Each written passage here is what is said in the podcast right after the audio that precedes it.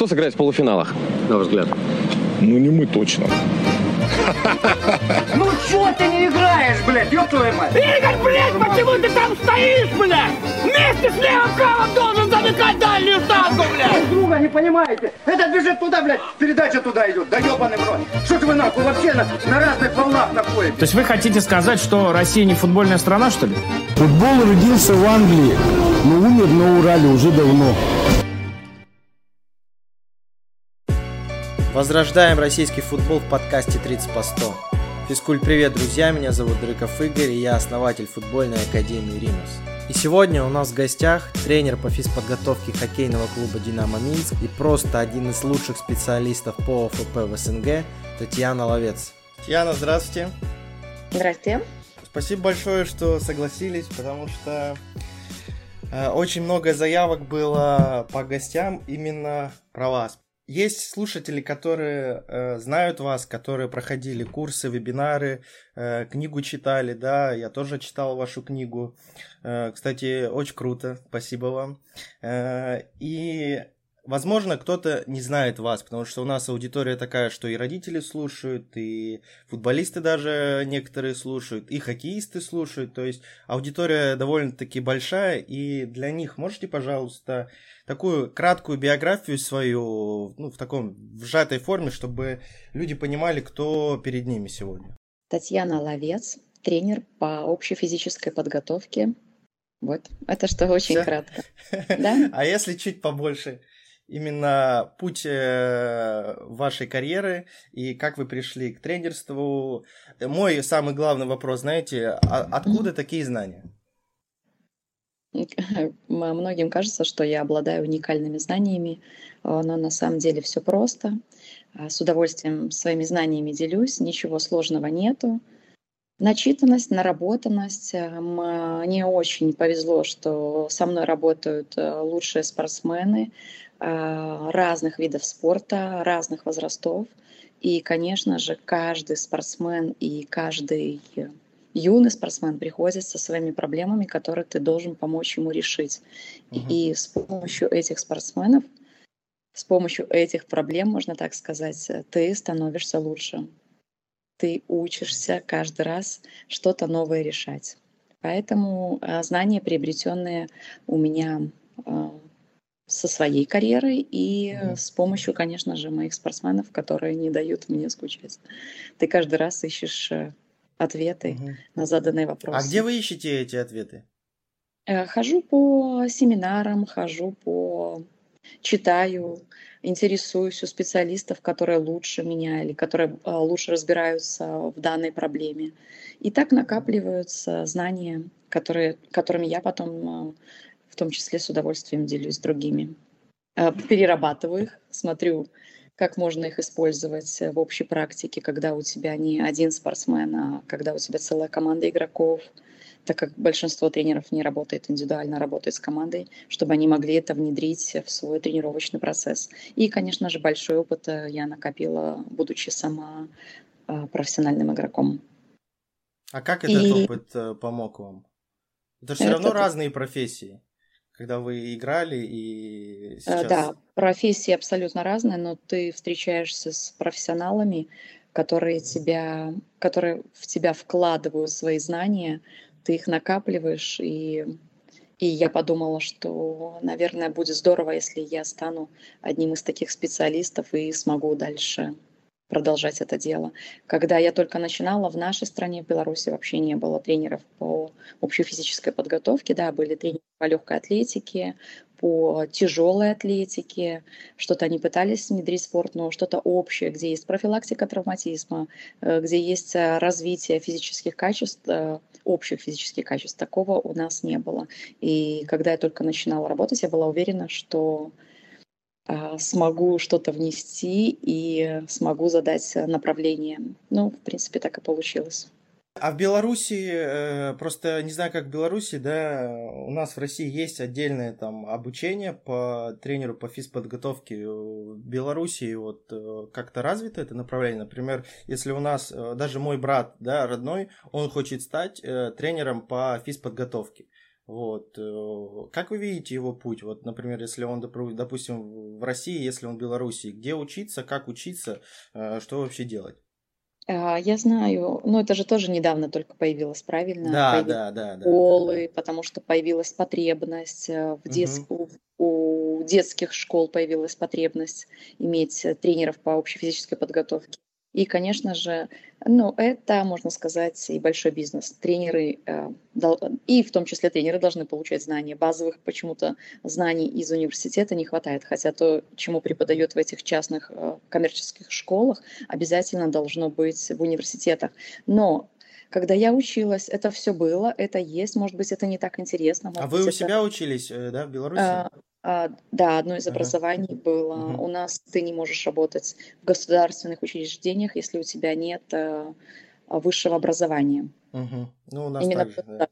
У вас тоже, да? Ну и Мгм. вот появились, э, появляются школы, школы молодые, и это, конечно же, нужно, потому что в школу может идти не только тренер, который закончил университет Мгм. физический, правильно? Мгм. физической подготовки. Но я имею в виду, где обучают да, тренеров. И потом, а, конечно же, если не хватает знаний, вы идете в школу. Это, это база, и это должны знать все. Я хотела сказать, что когда я обучалась, это все было. Просто мы молоды, мы не все лекции посещали, но это все дается. У нас очень сильная физиология, у нас очень сильная а, биомеханика, биохимию преподают. Ну, прекрасный, а, прекрасный профессорский штат. Ну, конечно же, когда ты только вышел из школы, э, ну, это не всегда интересно, правильно? Мгм. Я так думаю, ну, по крайней мере, то, что я Ну, и есть, встречаю да. тренеров. И потом, когда ты уже начинаешь тренировать, у тебя возникают разные вопросы, и ты уже начинаешь догонять, куда ты идешь, понятно, а, на семинары и на вот в такие вот школы. И э, если в клубе требуют, что у тебя должна быть корка тренера по общей физической подготовке, то, конечно, рекомендую сначала с этого начать. У тебя должна Мгм. быть какая-то бумажка, что ты что-то закончил. А потом уже смотреть, где тебе чего-то не хватает и кто тебе это может дать.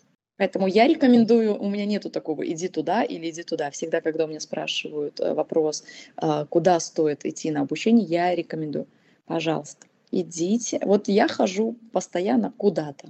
Вот просто иногда даже вот э, мо- мозги затекли, тебе кажется, что-то нужно новое встряхнуть, идешь. Неважно, что ты там получаешь хорошее, плохое, ты идешь. Опять же, что-то повторение мать учения. Поэтому куда позволяют финансы, я бы вот ходила. Мне кажется, вы самую важную вещь сказали, потому что вот я тоже много читал про, э, про вот эту ну, карьерную лестницу, карьерный путь, и там большинство людей говорили, что идите к человеку, которого умнее вас, и ходите рядом с ним как можно больше, узнавайте и прям доставайте его, и потом вы уже со временем, ну, как бы отклеитесь от него и будете что-то строить, что-то свое. Ну, первое это вот именно попасть вот э, к таким людям, за которыми нужно ходить, смотреть и слушать. Мне кажется, вот это самое важное. А, Ну, я бы с этим поспорила. И, Поспорили? э, Так. да, ага. и об этом я рассказываю на своих семинарах.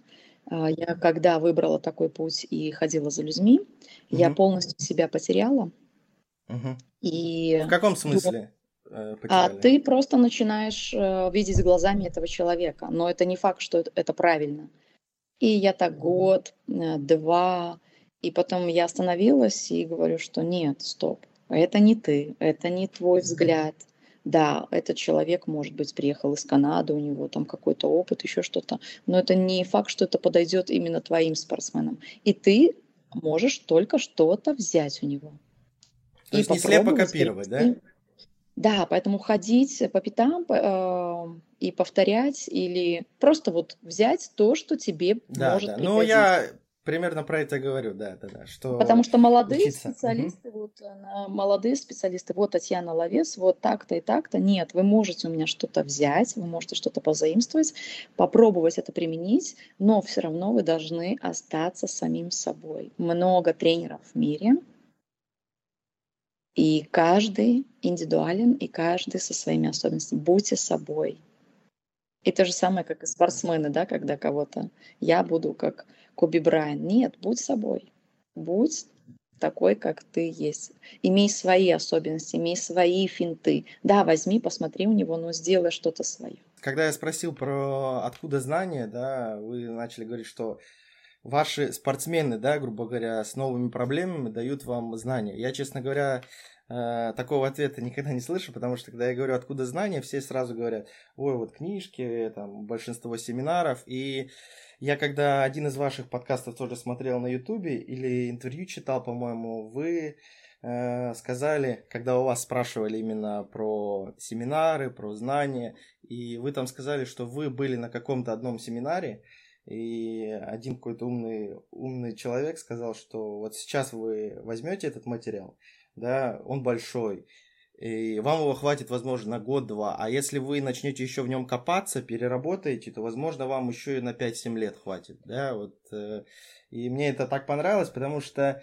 действительно вот э, у нас, да, вот то, что я сейчас наблюдаю, комьюнити тренеров в России, да, я все равно буду говорить там с точки зрения футбольных тренеров, потому что я футбольный тренер, и мы между собой общаемся много. И у нас вот как-то Э, люди хотят, вот как вы сейчас сказали, скопировать, посмотреть тут, посмотреть тут, и перестают копаться как-то вот э, в своем. Вот как вы сказали, что э, новые спортсмены приходят, новые болячки, нужно как-то адаптироваться, искать какие-то ходы и в своих материалах копаться и что-то узнавать. И дороже ли это познанием как книжки или семинары, или все-таки вот книги и семинары важнее? Чем самокопание в каких-то своих материалах, в базе, вот в деталях, вот в этих. Просто от, отличнейший вопрос, даже не ожидала такого вопроса. Мне думала, будут стандартные какие-то, как там, что, что вы советуете. Что такое ловкость? Э, что, э, что вы советуете есть спортсменам на завтра? Не-не-не, Такого ну, не будет точно. Не, может, мы дойдем до еще до завтрака. А, тут трудно на него ответить, что лучше, э, что дороже, что проще. А мне так нравится, потому что с помощью копания ты еще находишь дополнительные знания. Если ты что-то не нашел у себя, покопавшись, ты идешь, ищешь специалиста именно в этой сфере и пытаешься улучшить сначала себя, а потом эти знания, переработав, передаешь на спортсмена. Ну, трудно сказать, что лучше. Можно сразу пойти, ты знаешь, ты э, в этом некомпетентен. Я принимаю это. Идем к тому, кто больше знает сразу, даже не копаясь. Поэтому э, тут трудно ответить.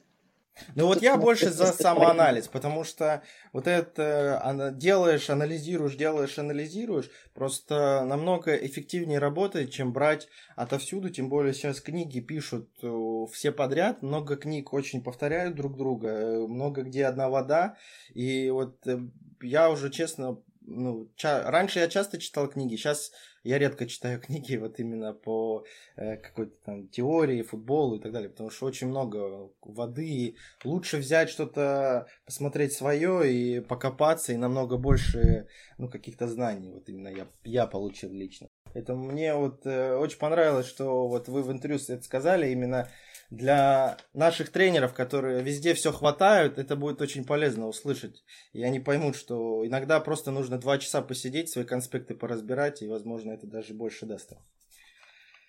А, я хотел поговорить э, о ваших программах, э, о вашей книге, да, больше, наверное, о, про о программах, потому что вы э, и в Питере давали семинар, и в Москве, да, по-моему, давали семинар свой, или еще нет? Нет, в Новосибирске, в Челябинске. Новосибирске. А в Москву приедете? А Москву меня не зовут, что вот э, меня просто в Москву не приглашают. А не приглашают у вас как это происходит? Есть какой-то организатор, да, и он, он должен, да, организовать, пригласить, правильно? А, да, есть, э, мне пишет сам организатор, мы хотели ага. бы вас пригласить. Ага. А, пыталась одна, одна девушка привести меня в Москву, но у меня такой райдер, что у меня должно быть помещение без столбов, у меня должно быть обязательно э, ланч, кофе-брейки, это все должно быть возле зала, э, должны приезжать дети в определенное время. В больших городах это очень сложно организовать. Поэтому вот уже Я сейчас... знаю человека, который сможет это организовать. А, да, без проблем, без проблем. Я открыта, готова. Отлично, Э, супер. Да, просто э, люди заняты своим. У, на- у меня в подписчиках в основном это э, родители и тренеры, это не организаторы, а здесь именно должен быть э, человек, который умеет организовывать, потому что встретить гостей, э, выписать им командировочные, чтобы они разместились, чтобы они доехали, это полный контакт. Ну вот нашла ребята в Питере, вот у нас уже в конце августа а, будет э, семинар. Ну, Питер такой город, куда все с удовольствием едут, и там прекрасная атмосфера, у нас прекрасные тренеры собираются. Я туда еду с огромным удовольствием, всегда жду. А, Жаль, что мы не так часто можем собираться в связи с моей занятостью. Но вот раз в полгода, конечно же, ну вот Москва нет. Ну и вот еще города чуть подальше, потому что трудно выбраться. И вот Мгм. сейчас вышли ребята из Хабаровска, а, Дальний Восток, да, поеду в мае.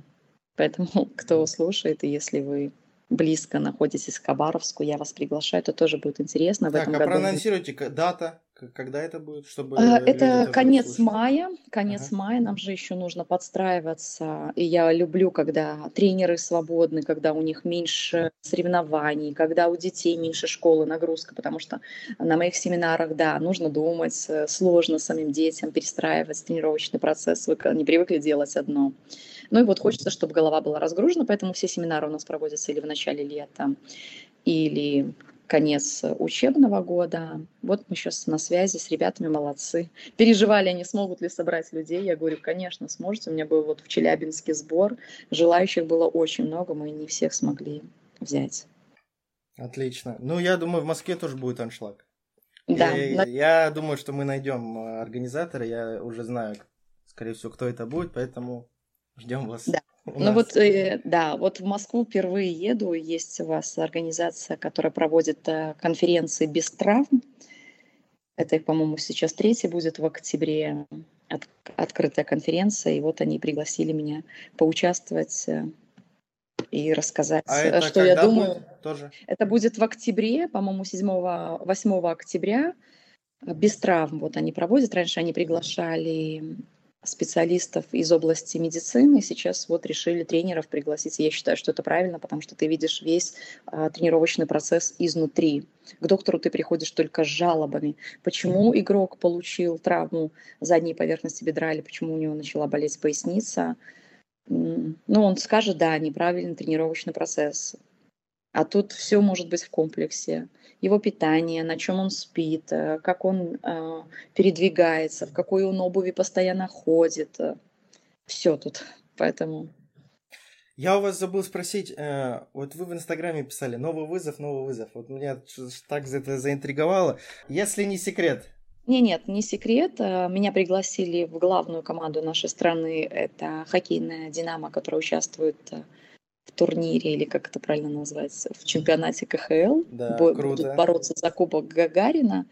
И вот э, пришло то время, потому что я начинала с этого, когда я начинала работать тренером по общей физической подготовке, я написала два резюме. Это футбольный клуб «Минск», в котором я до сих пор работаю, и в хоккейное «Динамо».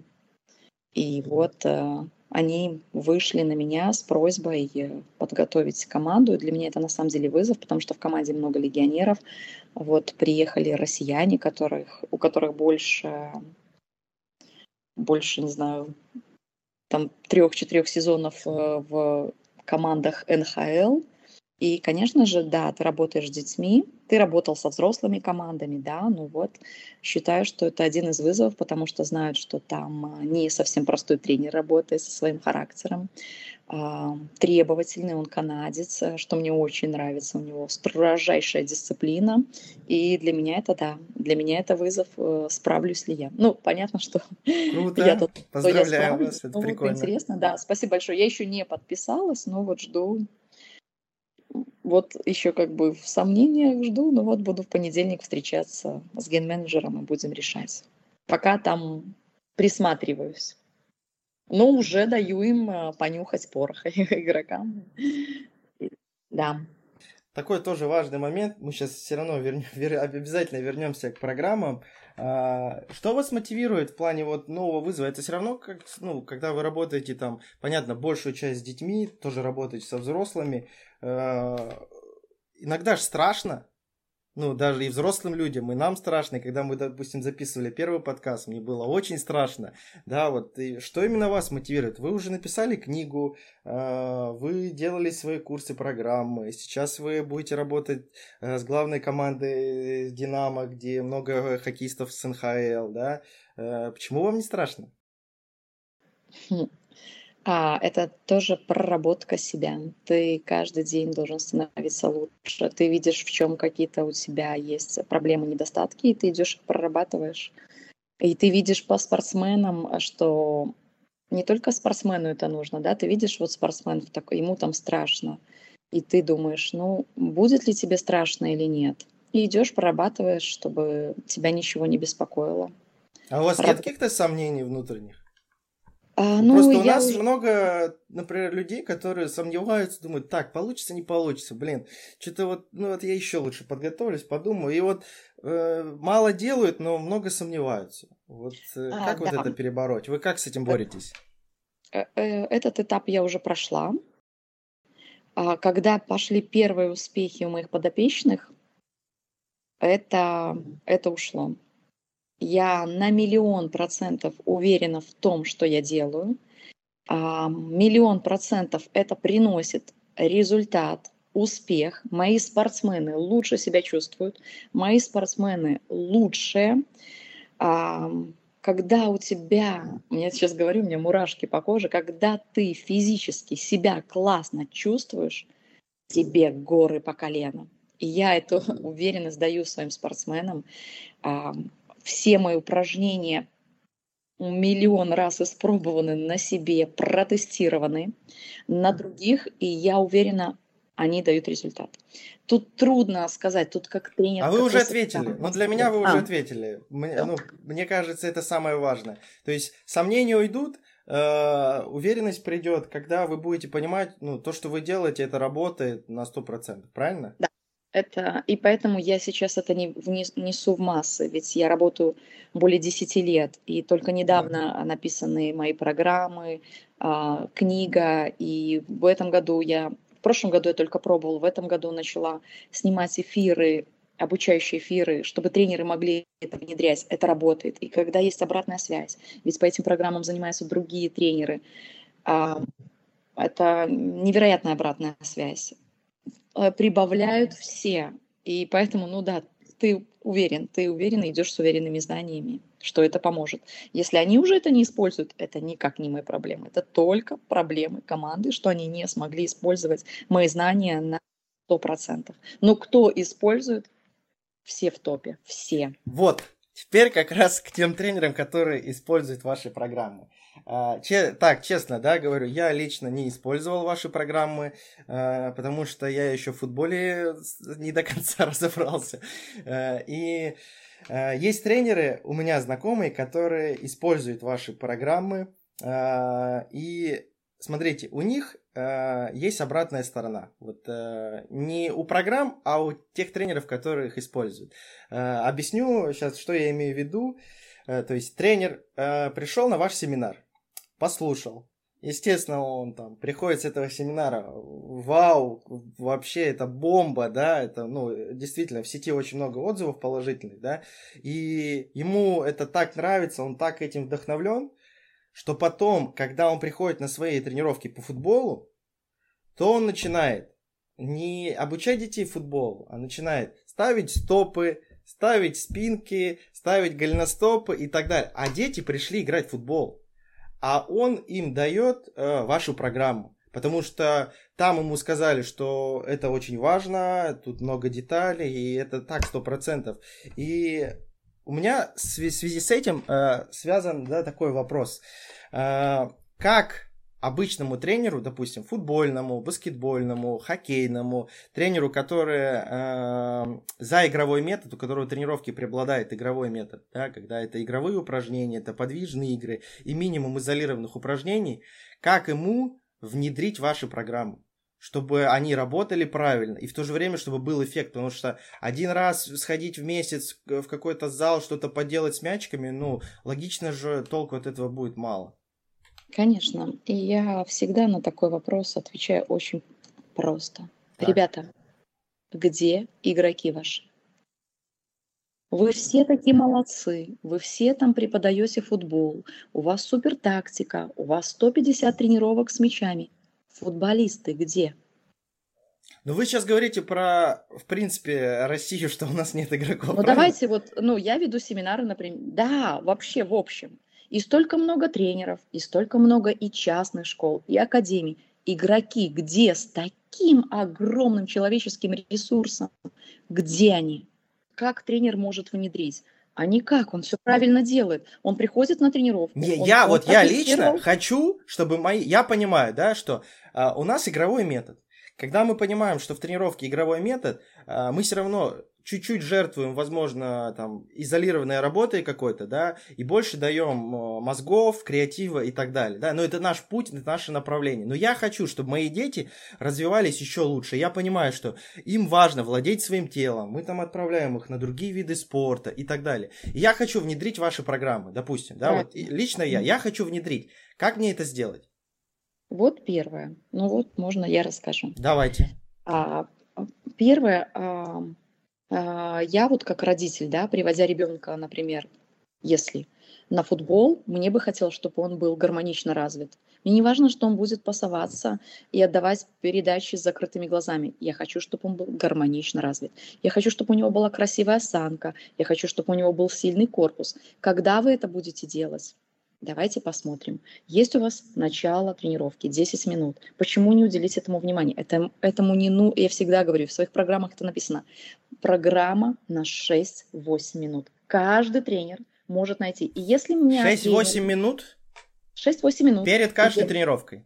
я, да. И если меня, как родителю, тренер попросит привести своего ребенка на 6-8 минут раньше, чтобы его стопы и его колени и спина были здоровы, и он ни на что не жаловался в 15-16 лет, когда вы переходите от тики-таки, от игрового метода в более серьезную команду, я буду только за.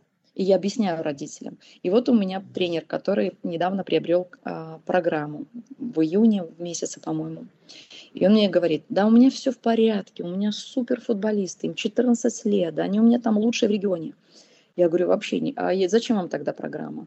Ну вот все говорят, классная программа, попробуют. Я говорю, ну с одной попробуйте, у меня их там 5 программ, вот я всегда рекомендую стопы, потому что там, ну это я ее только назвала стопы. А у футболистов обязательно должны хорошо работать голеностопные суставы. Они да, у них да, не, да. работают, с, Да. э, не работают. С этим, Согласен, а, да. с этим борется а, весь мир, лучшие физиотерапевты мира. Да, за счет того, что много ударов по мячу, он у них становится тверже. Футболистам это в первую очередь нужно. Даже меньше там хоккеистам, баскетболистам, хотя тут, тут тоже есть вопросы. Я говорю, возьмите, вот, ну, не пожалейте денег, вот возьмите. Да, он говорит, все говорят, давайте я возьму, но у меня футболисты в порядке. И он приобретает программу, тестирует игроков, и там он говорит, я просто в шоке. Я вообще не ожидал. И здорово, что он ее купил в июне, потому что сейчас лучший месяц для занятия, когда ты можешь уделить не 6 минут, а в программе написано перед тренировкой 6-8 минут. Вы уже по-другому будете бегать. Все, кто ее внедрял, лучше скорость, лучше тесты по прыжкам в длину. Все от того, что у них начал работать голеностоп. И вот он их протестировал. И он говорит, все, перед каждой тренировкой он мне присылает, там все криво сделали, там самые лучшие его игроки, все криво. В 14 лет понятно, что дети там в порядке, но ему какая наша цель детского тренера? Передать наших детей дальше. А у нас получается, мы до 16 лет их воспитываем до 11 класса, и потом, если ты поцелован Богом, если у тебя хорошо, развиты физические кондиции, ты идешь дальше. А почему другие не идут? У них такие же есть шансы. Точно так же при правильном питании, при правильном восстановлении мы можем дать больше нашим детям. А потому вы говорите, у нас, потому что у нас нет времени, я не могу уделить внимание. Когда? Я не могу найти из своего распорядка 6-8 минут. Ну послушайте, у вас 5 тренировок в неделю. Неужели вы не можете найти через день 6 минут? И это вам не надо 6 минут, это вы только обучаете их 6 минут. Потом каждый, вот кто ко мне приходит, каждый мой игрок эти 6-8 минут делает программу самостоятельно. А я только наблюдаю. И я счастлива от этого. Сами Безумно делают. счастлива. Сами делают. И я уверена, что мой игрок будет готов к тренировке. И это касается всего. Это касается э, э, начало тренировки, как они заканчивают тренировку, в чем они приходят на тренировку, что они едят после тренировки. Это не только ваш игровой метод. И понятно, что тренеры, уезжая с семинара, они воодушевлены, они пытаются внедрить. И, ну, трудно поломать эту систему, да. Мы пришли, давай сразу мячи. А что, ну, как ты дашь? Ну, у него все равно будет потолок, если он не будет себя развивать. Но все равно этот потолок. И что мы часто, часто видим? Вот сейчас пришла в команду, и с хроническими проблемами молодые игроки. Откуда это? Вот такие вот осанки кривые у половины. У кого кривые осанки, проблемы с плечами и с приводящими, потому что у тебя не функционирует правильно твое тело, а тебе 18 лет. Все. Все. И мне даже вот не хочется, ну вот уже что ты будешь исправлять? Понятно, ты в команде, ты должен заниматься, но уже таких вот возрастных я даже не беру себе. Я понимаю, что это просто работа коту под хвост. Поэтому не найти 6-8 минут, ну, это уже тренеры лукавят. И там такой, а, такая огромная база упражнений, твои дети, почему дети ко мне бегут или к тем тренерам, которые работают по этим программам. Это, во-первых, постоянное развитие нейронных связей, что пригодится в любом виде спорта. У тебя, э, мы повторяем упражнения, ну, учим примерно около двух месяцев, и у детей всегда новое задание. Дети любят решать задачи. ОФП, математика, футбол, а, еще что-то. Э, уже рассказываю свой семинар рассказываю то, что говорю на семинарах. Дети любят решать задачи. И там такой огромный объем упражнений, ты его за два года весь, всю программу не пройдешь, работая по 6-8 минут. Есть обязательные упражнения, которые каждый спортсмен должен делать в начале тренировки, и укрепление ты каждый раз можешь менять. И у кого есть голова, кто может использовать правильно программу, Понятно, что ты не всеми секретами можешь делиться, хотя я абсолютно открытый, и вот все прямые эфиры снимаю, как у меня есть на тренировках, обучающие эфиры. И это не такие огромные деньги, когда ко мне там приходит 10 человек, ну, я, я удивлена. Там за, по российским меркам за две с половиной тысячи рублей получить просто поэтапную всю подготовку до миллиметра, которую я нарабатывала годами, ну, для меня это странно. И вы говорите, что тренеры учатся, покупают книги. Ну, покажите мне, кто это. Покажите мне, кто это человек. И то с футбола у меня очень мало приходит. Я не знаю, понятно, что у вас там чаты и что вы там говорите о Татьяне Ловец, но с футбола меньше всего приходит. Или тренеры все знают. Но мне кажется, э, ну, с футболистами, кстати, это всегда так. Вот с другими, другими видами спорта это меньше так бывает. А вот с футболистами, да. Или да, как вы говорите, давайте игровой метод. А, зачем ко мне пришли дети? Дети пришли стать профессиональными спортсменами. Они хотят стать профессиональными футболистами. Если вы хотите стать профессиональными футболистами, у меня такие-то и такие-то требования. Я говорю своим детям, у вас должна быть вода, у вас должна быть хорошая обувь, у вас должна быть сменная одежда, вы должны приходить за 15 минут до тренировки. Если вы со мной не согласны, до свидания. Очень много тренеров, которые пойдут на ваши условия, что вы будете ходить в чем хотите, когда хотите приходить за одну минуту, переодеваться и влетать в зал, со мной это не работает. Вот.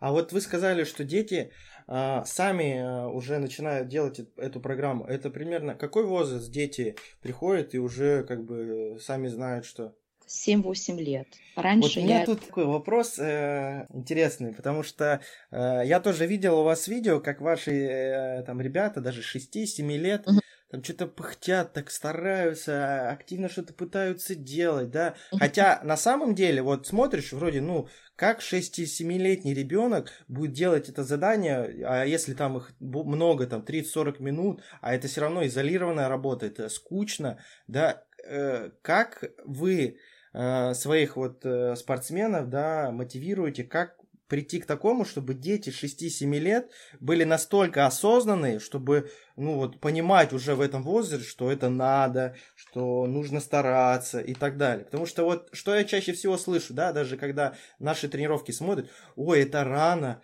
ой, вы что, они же еще малыши, вы что у них детство забираете и так далее, типа, ну не надо, пусть они бегают хихи-ха-ха. То есть, э, вот в чем ваш секрет? Как вы своих э, спортсменов вот на эту работу настраивать? Почему они делают это все с таким энтузиазмом? Это тоже очень классный вопрос, и я не знаю, как по-другому, и мне кажется, что у всех так. И когда вы его задаете, думаю, ну да, что, что там такое, э, что там за репутация тренера. А когда ко мне идут спортсмены, а, в основном уже их родители, анализируют, кому они их ведут.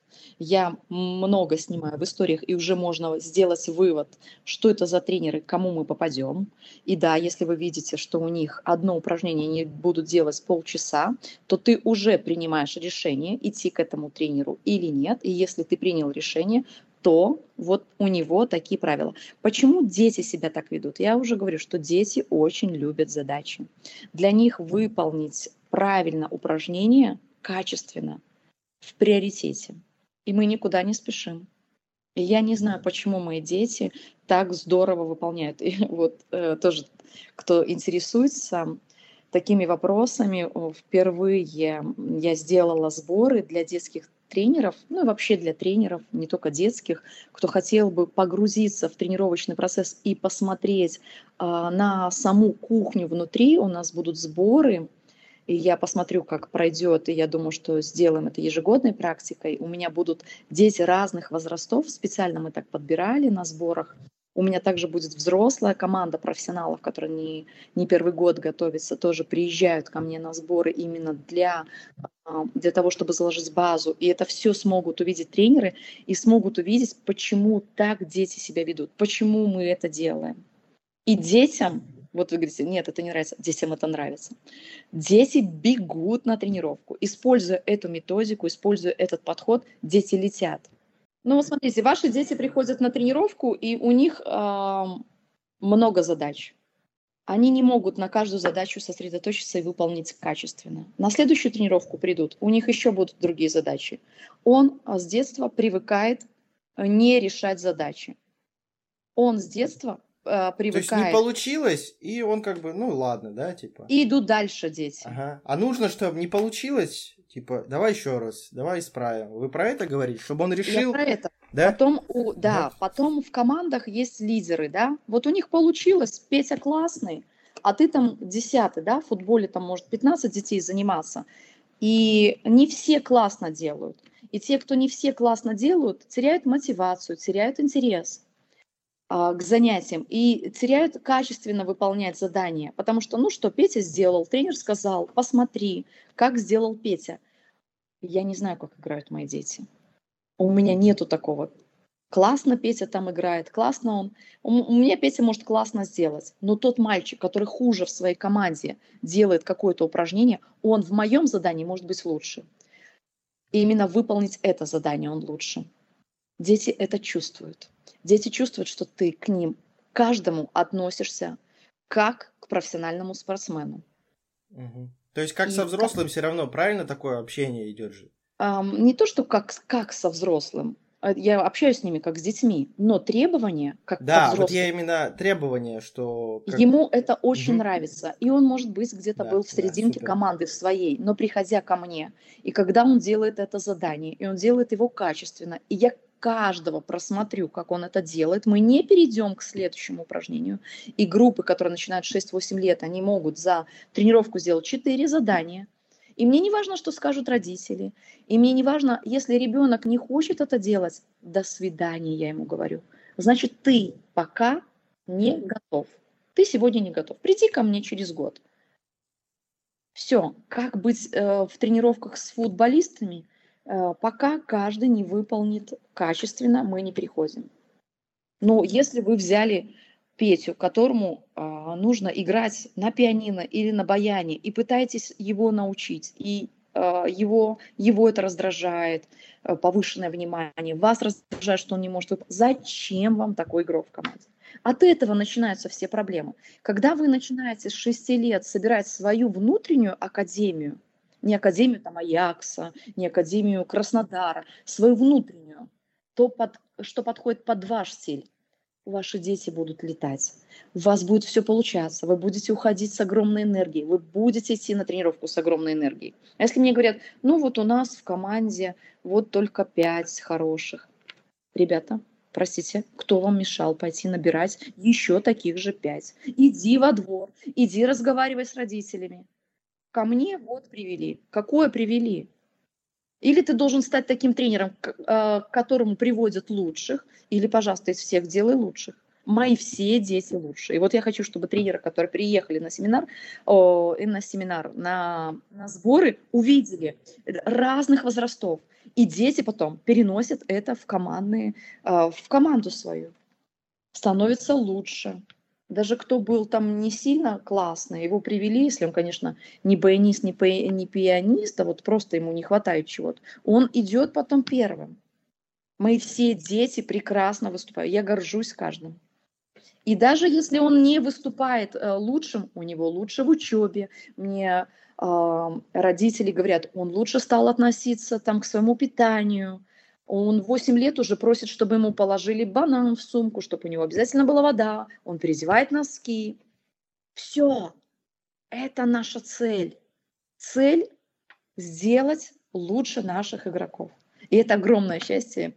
Я вот всегда у меня вызывает эмоции, когда рассказываю, потому что игроки становятся лучше.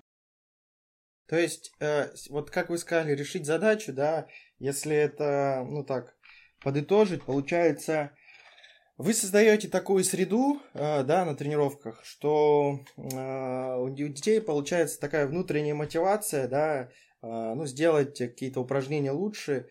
И когда они, например, делают что-то неправильно, потом они делают еще раз, еще раз, еще раз, и у них получается, у них получается такая ситуация успеха создается, да, и из-за этого уже идет внутренняя мотивация. Им это ну, нравится, это их вдохновляет, да, правильно? И дальше они дальше, дальше, дальше идут. И Потрясающе. Бы, в этом, в принципе, и секрет, да, весь. А когда мы, а когда мы, получается, как бы смотрим, дети, ну, что-то там сделал, что-то не сделал, ой, там, ну, не получилось, там, прошел дальше, да, то, естественно, вот это как-то осознанность, да, наверное, у них э, вот это пропадает. И Получается, что если такой стиль будет в тренировке, то и на жизнь он тоже будет переноситься, да? Ответственнее дети становятся, правильно я услышал? Да. То есть из всем. тренировок это переносится и на жизнь. Да, и то, что нравится многим э, родителям.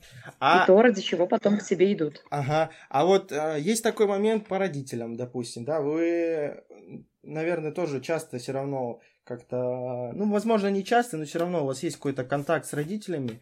Э, есть, э, допустим, ребенок э, очень такой ответственный, собранный, да, как бы хочет, но есть родители или бабушка, или мама, ну, которые там его возят, и вот они бывают чуть-чуть так, ну, можно сказать, расхлябаны. Из-за этого страдает ребенок.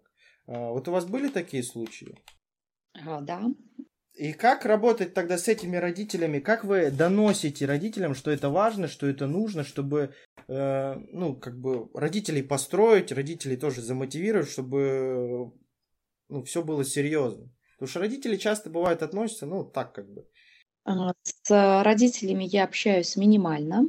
Это очень сильно, так как у меня несколько групп, и э, чаще всего группы идут одна за одной, и, конечно же, э, очень много энергии это забирает, когда ты общаешься. Ну, я открыта. В основном у меня общается организатор, который сразу пишет в группе правила посещения моих занятий. Бывает, дети опаздывают. Э, бывает из-за того, что родитель поздно проснулся, ему да, захотелось да, да. кофе Вот я попить. про эти моменты как раз. Я говорю, это ваш э, последний раз. Передаю через организатора, потому что понятно, что родители иногда могут стесняться, бояться зайти ко мне, не знаю почему. Выгляжу суровым тренером, наверное, но это и здорово. Я не люблю, когда меня отвлекают, я полностью сосредоточена, не хочу отвлекаться, потому что у меня 12-16 человек в группе, каждый маленький требует внимания, И, ну, бывает, отвлекаются родители, и дети тогда балуются, и я потом их собрать не могу. Поэтому одна из причин, почему я не общаюсь и почему я против походов ко мне в зал. И я говорю родителям, сначала я говорю через э, напрямую ребенку, «А, прости, но это не, это так не должно быть, ты не уважаешь меня в первую очередь чтобы не было опозданий, я даю всегда 15 минут запаса, поэтому я прошу приходить детей за 15 минут до начала тренировки. И говорю администратору и родителям, если вы не цените эти 15 минут, за которые я не беру оплату, за то, что я пытаюсь ваших детей исправить за эти 15 минут, дать им лучше и потом час с ними поработать на, над теми качествами, которые нужно развить, и то, что у меня по программе, это не ко мне я им говорю до свидания. И если у вас там, мне говорят, а если супер талантливый, вы знаете, ну, супер, супер талант это еще не супер игрок. Чаще всего пробиваются в жизни это те, кто пахал на 99%. Ну вот по моей практике. Поэтому, если ты талант, ну, если ты хочешь э, провести так, то это не ко мне. Пожалуйста, много тренеров, идите к ним, если их это устраивает. И вот пишется, вы больше ко мне не приходите. Так, Все. отлично. Но а сейчас вам много тренеров э, скажут, э, Татьяна, ну вот смотрите, э, хорошо, вы можете, да, так сказать. А мы, например, работаем в коммерческой школе, и у нас каждый ребенок на счету, да, и мы не можем, так сказать, ребенку. Что тогда делать нам? У меня тоже коммерческая организация. То есть вы будете расставаться с детьми, э, да, из-за такого расхлябанного отношения, да, несмотря на то, что там они платят деньги, вы потеряете эти деньги, но вам как бы дисциплина дороже и результат, правильно? Это не дисциплина, это внутренняя гармония. Угу. Я, когда начинала, я работала тренеры сейчас, может быть, и не поверят, но э, кто мне дал эту работу, знает, что я начинала с 10 э, долларов в неделю. Я получала всего 40 долларов в месяц. Это по вашим деньгам. А сколько это? Это может быть 4000 рублей. Да. Угу. Это в лучшем случае. Да. Это в месяц я получала. Угу. И я, да, было такое, я терпела. Ну, не сразу, потому что а, а, как сейчас я узнала, ко мне на то время, когда я получала эти деньги, ходил один из самых богатейших э, детей нашего города. Ну, я имею в виду, что он э, ребенок э, а, самых богатых родителей нашего города. Я ему сказала «до свидания».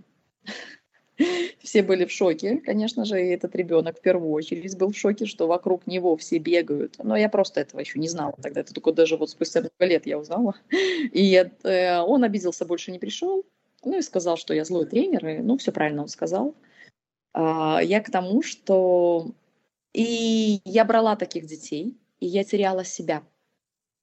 Я пыталась им много дать, я пыталась э, перевоспитать их, э, я пыталась э, научить их чему-то, дать им максимум.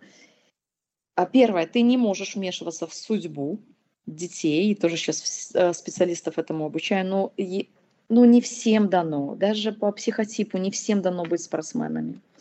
И я теряла себя я теряла свою энергию, свой подход. Это меня э, ломало очень сильно. В один день я сказала стоп. И сейчас я настолько счастлива. Ну, вы не останетесь без клиентов, я хочу сказать всем э, тренерам коммерческих школ. Сделайте себя таким тренером и будьте таким тренером, чтобы у вас стояла очередь, как стоит сейчас очередь ко мне. Сделайте. Раньше я просила, уговаривала, приди, тебе это очень надо, ты станешь лучше. До свидания вы найдете себе еще тысячу. Станьте тренером таким, которым будет хотеть ходить весь город. Пусть мне сейчас пишет папа, ребенку 4 года, он спрашивает, когда может ко мне его уже привести. Он уже занимает очередь и говорит, я хочу его привести к вам. Он, кстати, из России. А, станьте таким тренером. Вам ничего не мешает. Не, за, не надо зависеть от э, маленьких юных спортсменов и их взбалмашенных родителей. Нет. Не надо, окружайте себя классными людьми, окружайте себя людьми, с которыми вы будете расти и будете идти в гору. Останется у вас один, пожалуйста, сделайте из него одного чемпиона. Это сложно на самом деле принять, да, у нас... Это сложно, Это у нас просто, да. говорю, много тренеров, да, они вот... Они все равно зависимы от директоров коммерческих школ, да, а эти директоры коммерческих школ, они родитель царь, родитель бог, все для них, э, то есть, э, ну, А вот это и такой подход, позиция. да, и это проигрышный, и мы, я это сам заметил еще, когда я работал в коммерческой школе, что когда мы подстраиваемся под родителей постоянно, да, мы хотим им угодить, мы хотим, чтобы они были цари, потому что они платят нам деньги, да, вот они же платят нам, значит, как бы они главные.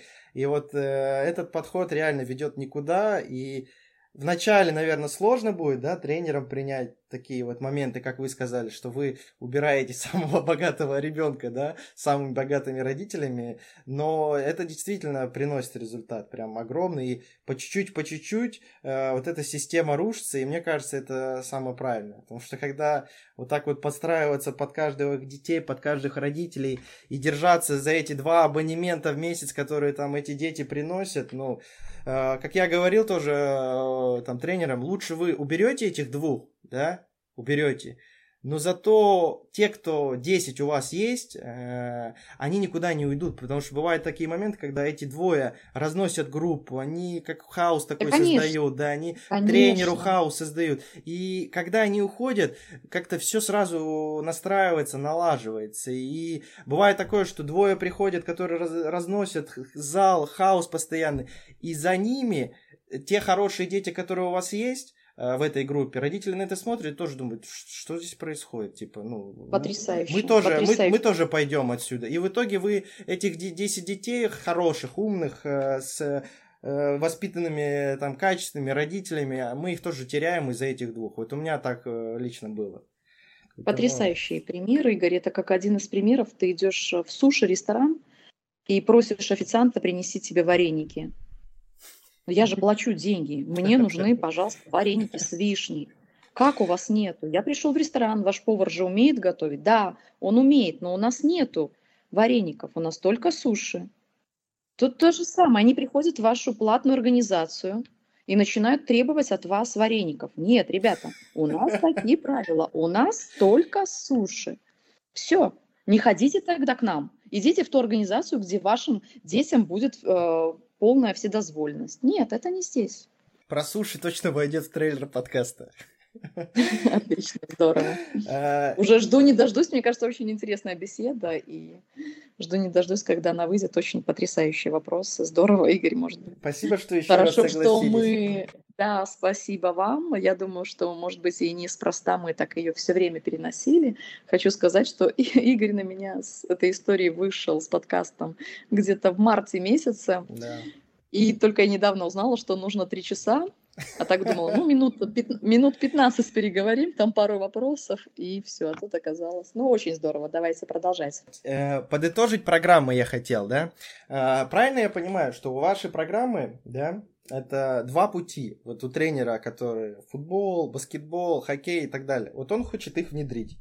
Э, либо он занимается этой программой перед тренировкой, да, каждый, каждую тренировку получается по 8-10 минут, правильно я говорю? Все правильно. Либо э, это один раз в неделю или один раз в две недели, это как отдельная тренировка, сколько? Час, 45 минут. Хватит ли этого времени? Что лучше все-таки, перед каждой тренировкой или один раз в неделю? Первое, что нужно, э, первое, что нужно знать про, по программам, э, в них есть тесты. И уже а, проведя тесты со своими спортсменами, вы будете знать, почему у тебя тот или иной игрок не бежит. Почему при смене направления он падает. Это первое уже хотя бы ради чего э- эти программы нужно приобрести. Там есть ответы. И там шаг за шагом э, есть как исправлять.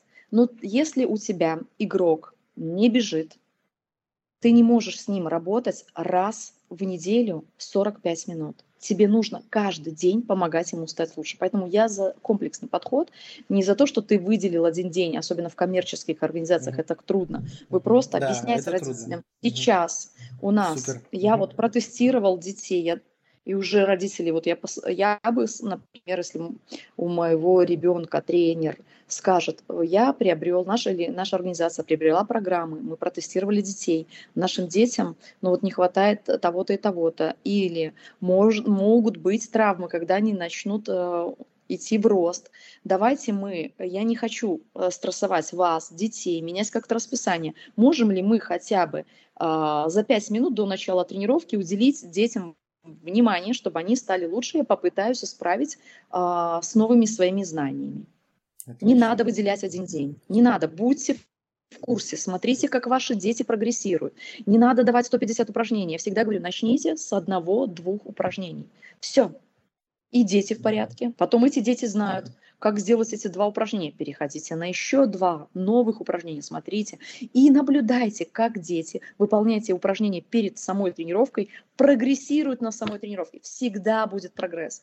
Всегда говорю вот на семинарах тренерам по футболу, работая с пальцами ног, с пальцами рук перед тренировкой, у вас лучше будет ведение мяча.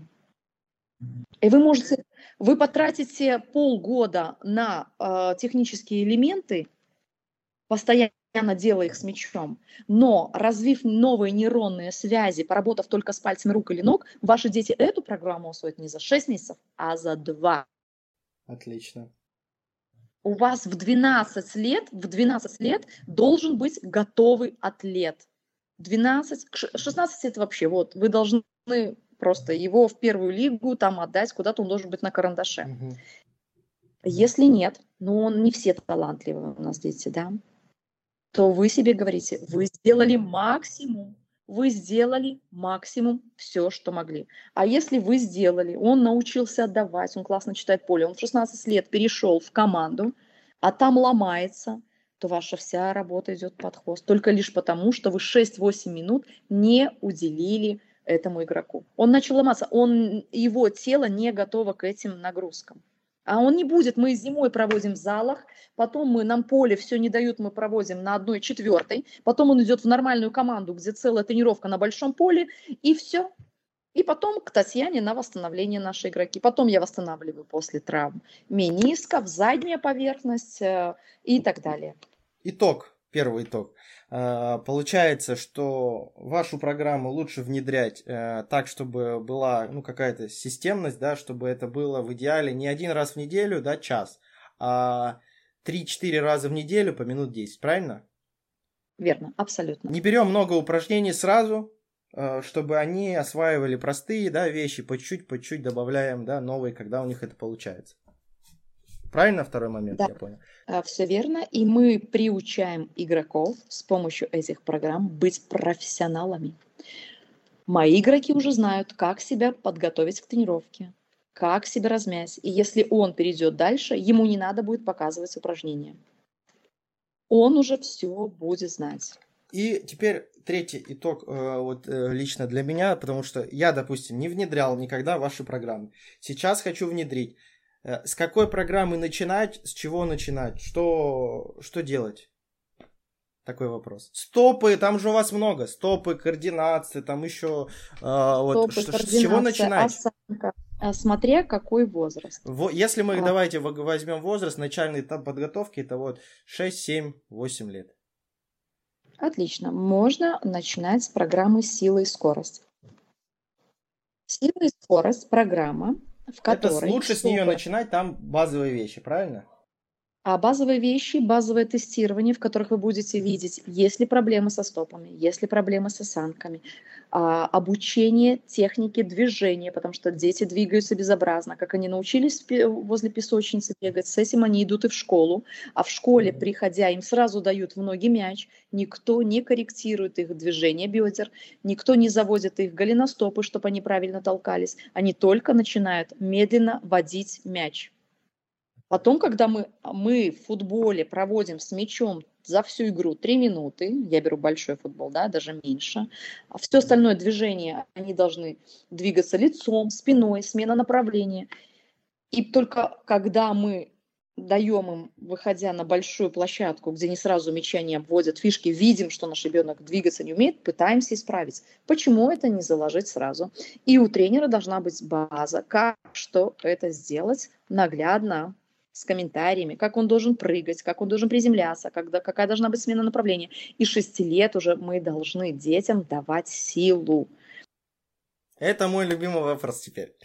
В телеграм-канале, когда я анонсировал, что у нас с вами будет запись, а много тренеров сразу начали говорить, ой, там что-то про силу, говорят 6-7 лет, а, там какая сила. Это просто объясню, почему так говорят тренеры в России. У нас а, было обучение, да, а, программа РФС, а, и там Э, есть такие термины, да, которые нам не очень нравятся, там, развитие, поддержание, там все высчитывается какими-то повторениями, и это все так сложно и непонятно, и там было так, что э, сила это с 15-16 лет только начинается, да, и так далее. И для нас, когда мы говорим, нужно ребенку в 7 лет развивать силу, сразу, ну, типа, о, как вы что, с ума сошли? И сразу представление, что дети там с гантелями, со штангами бегают по полю, вот. И а, что вы имеете в виду, когда вы говорите сила, развитие силы, надо работать над силой? Как вы это представляете, как вы это понимаете? Чтобы поменять а вот это тренерское чуть-чуть мышление. Да. А надо, чтобы ребенок умел правильно приседать с ровной спиной, не отрывая пятки от пола. И он должен не теряя техники, встать с ровной спиной, не отрывая пятки от пола. Он должен это уметь делать на одной ноге, потому что все игровые виды спорта мы двигаемся по половине на одной ноге. Сил у игроков нету. Выглядят они физически безобразно, давайте откровенно – Мало кто с родителями ходит, дополнительно еще занимается, чтобы развить а, плечевой пояс, чтобы развить ноги. Ягодиц нету, бедер нету. В 15 лет это поздно.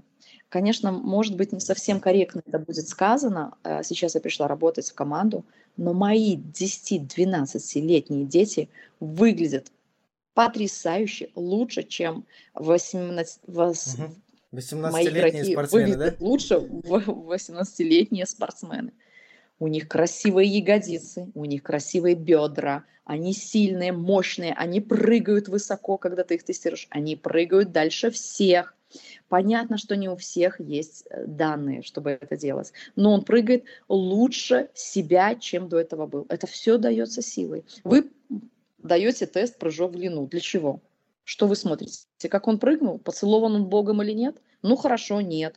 Может, у меня в команде, может, один такой из всех детей, которые ко мне ходят. Остальные что, не надо работать? Конечно, надо развивать силу ног, для того, чтобы он мощно стартовал, чтобы он мощно останавливался, чтобы он мощно менял направление. За счет чего он это будет делать? За счет своих рыхлых ножек, с которыми никогда не работали? За счет чего? Ну да. Зачем мне в 15 лет? Мне в 16 лет он должен быть в дубле Спартака или под ЦСКА. Не потому, что он поцелован Богом, потому что тренер классно с ним поработал. Он должен классно бежать, классно отталкиваться. Я могу развить э, его данные на 30% больше. Я должна это сделать. То есть в этом и будет заключаться сила, да, что э, в основном в игре развитие силы это работа вот над такими элементами, да, когда мы собственным весом делаем какие-то упражнения, да, и это не штанги там в 7 лет, правильно? Чтобы у нас да, понимали, штанг... э, с отягощением, когда, когда можно заниматься с отягощением, чтобы у нас тоже для тренеров было представление. С, э, могут с 6 лет э, брать мяч килограммом от 1 до 3. Угу. Это что касается моей работы. Угу. И в этом ничего плохого нету, потому что когда хоккеист идет на тренировку, его форма весит гораздо больше, а, чем 3 килограмма, и он в ней должен передвигаться. Когда в гандболе в 10 лет мальчик бьет по воротам, а, ему на ру, а, у него на руке висит соперник. В футболе то же самое, тебя будут толкать, тебе нужно будет участвовать э, в борьбе, тебе нужно будет менять направление. Без сильного корпуса, без сильных ног, без сильных ягодиц ты это не сделаешь. Сила – это не приседание со штангой. Сила – это когда он может сделать качественно, красиво пистолет на одной ноге три серии по 10 раз. И я не вижу смысла начинать это делать в 15. 15 Почему не в 18? Поздно. 15 уже поздно. Он пришел в команду, где ему начали давать упражнения. Он пришел в команду, первое, это дублирующего состава. И он пошел в дубле, где расставили станции, против, конечно, которых я тоже против, по кругу, и ему надо уже будет приседать, ему надо будет жим ногами делать. За счет чего он это сделал, да. когда он вообще даже не и знает, тут начинаются травмы как раз, да, потому что а, нагрузки в 14-15 лет э, повышаются, да, требования повышаются, а тело, грубо говоря, к этому вообще не готово было. Конечно, не готово. Его суставы не готовы. В первую очередь суставы. Потому что он никогда ниже 90 градусов не приседал. Он ходил в школу, его ноги были согнуты 90 градусов. И тоже я рассказываю на семинарах, у тебя ноги в, в игре не согнуты 90 градусов. Все тренеры боятся дать 90 градусов, убьем суставы. Да вы их убиваете тем, что они э, глубже 90, ничего у вас не делают. А движение, все прыжки, все приземление – это больше 90 градусов. Так, э, возвращаемся мы к сила-скорость, да. Я новый тренер, я ничего не знаю, ничего не понимаю, хочу разобраться, хочу внедрить. Первое, с чего мы начинаем, сила-скорость, правильно? Это мы тестируем э, детей. Ну, я да, и без тестов, детей. я без тестов знаю, что у нас дети, у них будет очень много проблем по движению. Так, э, дальше. Сила-скорость. Дальше что мы делаем? Какую программу дальше брать? И мы уже смотрим, чего не хватает. А бывает, что у, портится, у футболистов вообще с осанками проблемы, потому что не все, ну, тренеры просят, поднимай голову, поднимай голову, а он потом пойдет и полчаса, хорошо, там во дворе, дома, еще где-то будет, кто ему этого не скажет, у него голова будет опущена. И так изо дня в день опускается голова, опускается подбородок. Про гаджеты я не говорю, мы уже должны да, да, давно с этим смириться, мы уже с этим живем.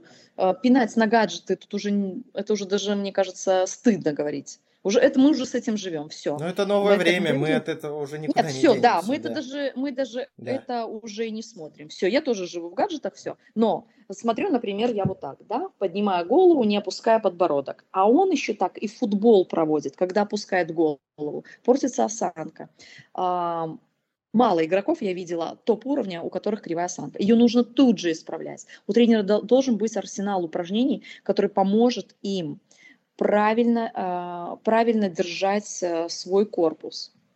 И это не только смотри вперед, это мышцы должны быть крепкими. Это не выпрями спину, держи ровно голову, не опускай ее. Нет. Что помогает держать ее? Крепкие мышцы. В первую очередь. Поэтому тут уже тренер смотрит, что ему надо. Если у него все классные, вот у меня все дети э, с классной осанкой. Мы занимаемся дыханием, мы занимаемся глазами, что тоже формирует правильную осанку, потому что дети привыкают смотреть только в одну точку. Все мои упражнения на координацию – это постоянная работа глаз в разных направлениях, слева направо, вниз, вперед. И я очень горжусь, потому что с чем я столкнулась, придя сейчас в команду? У большинства молодых просто уже ну, кривая, кифозная осанка, сколиотическая, все. А у моих детей, слава богу, такой, все крепкие, потому что мы занимаемся силой. Сила это не пошел к штанге. Поэтому тренер уже смотрит по игрокам и по тому, как вот я говорила в начале э, нашего интервью, что тренер должен смотреть, что ему не хватает. Посмотрел он силу и скорость, ему понравилась программа, приезжай на семинар. Посмотри, Смотреть приезжай на, практике, на сборы. Да. Посмотри, э, потом приедь, внедри это. У меня многие тренеры приезжают второй раз. Они что-то внедряют. Ага, не хватает знаний. И, да, это будет громко сказано, но я считаю, э, в развитии физических качеств у детей на данный момент я номер один, у, у кого нужно и можно учиться, я совершенно открыта. Я, ну, не знаю людей, хотя много э, где смотрю, кто бы так комплексно подходил к развитию физических качеств у детей. Не знаю. Мы тестируем силу, скорость, и чтобы понять еще там больше деталей, э, едем э, смотреть это на практике, да. Теперь мы силу, скорость протестировали, э, делали мы эту программу, просто мне нужно понять по восходящей, да, с чего начинать, к чему идти, чтобы по ступенькам было понятно по программам, над чем работать. Коротко, что, что дальше? стопы, координация программа или там осанка. Я просто не знаю, что где у вас, в каком э, семинаре, в какой программе. А, все, а, все программы разные. И они отдельные. Если стопы, это стопы. А если координация, это координация. Трени... Ну, мы... Я не знаю уровень тренера.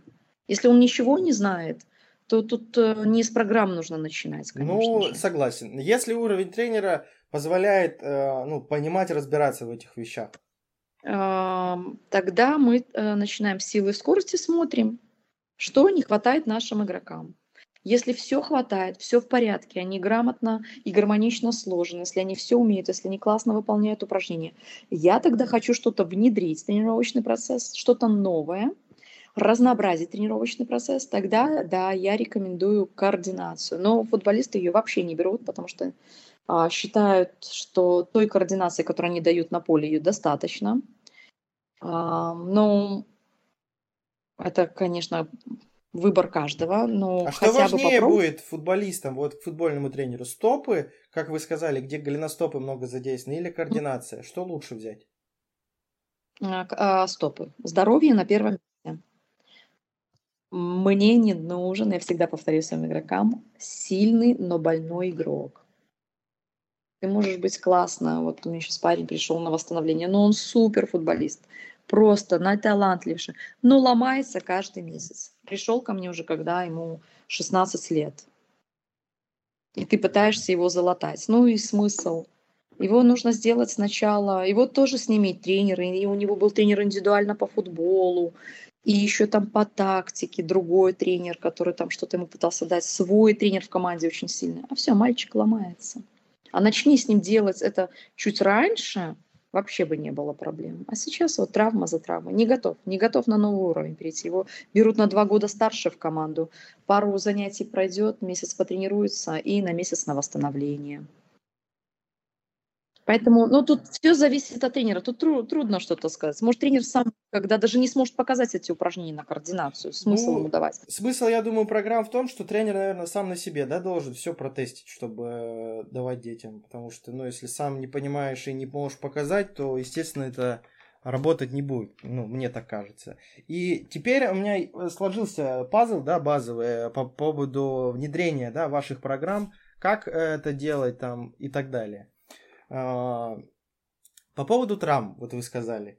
Э, Мне тоже интересен этот вопрос, потому что э, ко мне лично, да, приходили дети, им всего 9 лет, у них уже шлятеры, у них уже что-то там в пятке болит, он не может наступать на пятку. То есть э, детям уже 8-9 лет в Моск- в Москве, которые приходят там к нам из академии, из других коммерческих школ, там, из локомотива, спортов, они уже поломаны. Вот э, вопрос в чем заключается? Какие вы самые частые ошибки тренеров видели, э, которые ведут э, к травмам? Именно мы сейчас говорим про детей. Это 6-12 лет. Потому что большинство у нас тренеров, все равно, которые нас слушают, это такая аудитория детских тренеров. Я сам детский тренер. И, естественно, у вас я буду спрашивать э, то, что больше меня интересует тоже.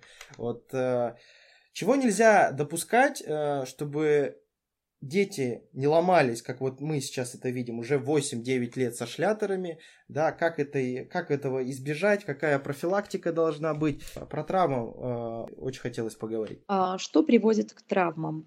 А, не- понятно, что неправильный тренировочный процесс. а, но это не расшифруйте, всегда- пожалуйста, неправильный это, тренировочный да, процесс. В чем он это- заключается? Мы, мы нагружаем наших игроков тогда, Так, а когда они к этому не готовы. И вы можете сказать, что я давал абсолютно обычное упражнение, ничего в этом такого нет.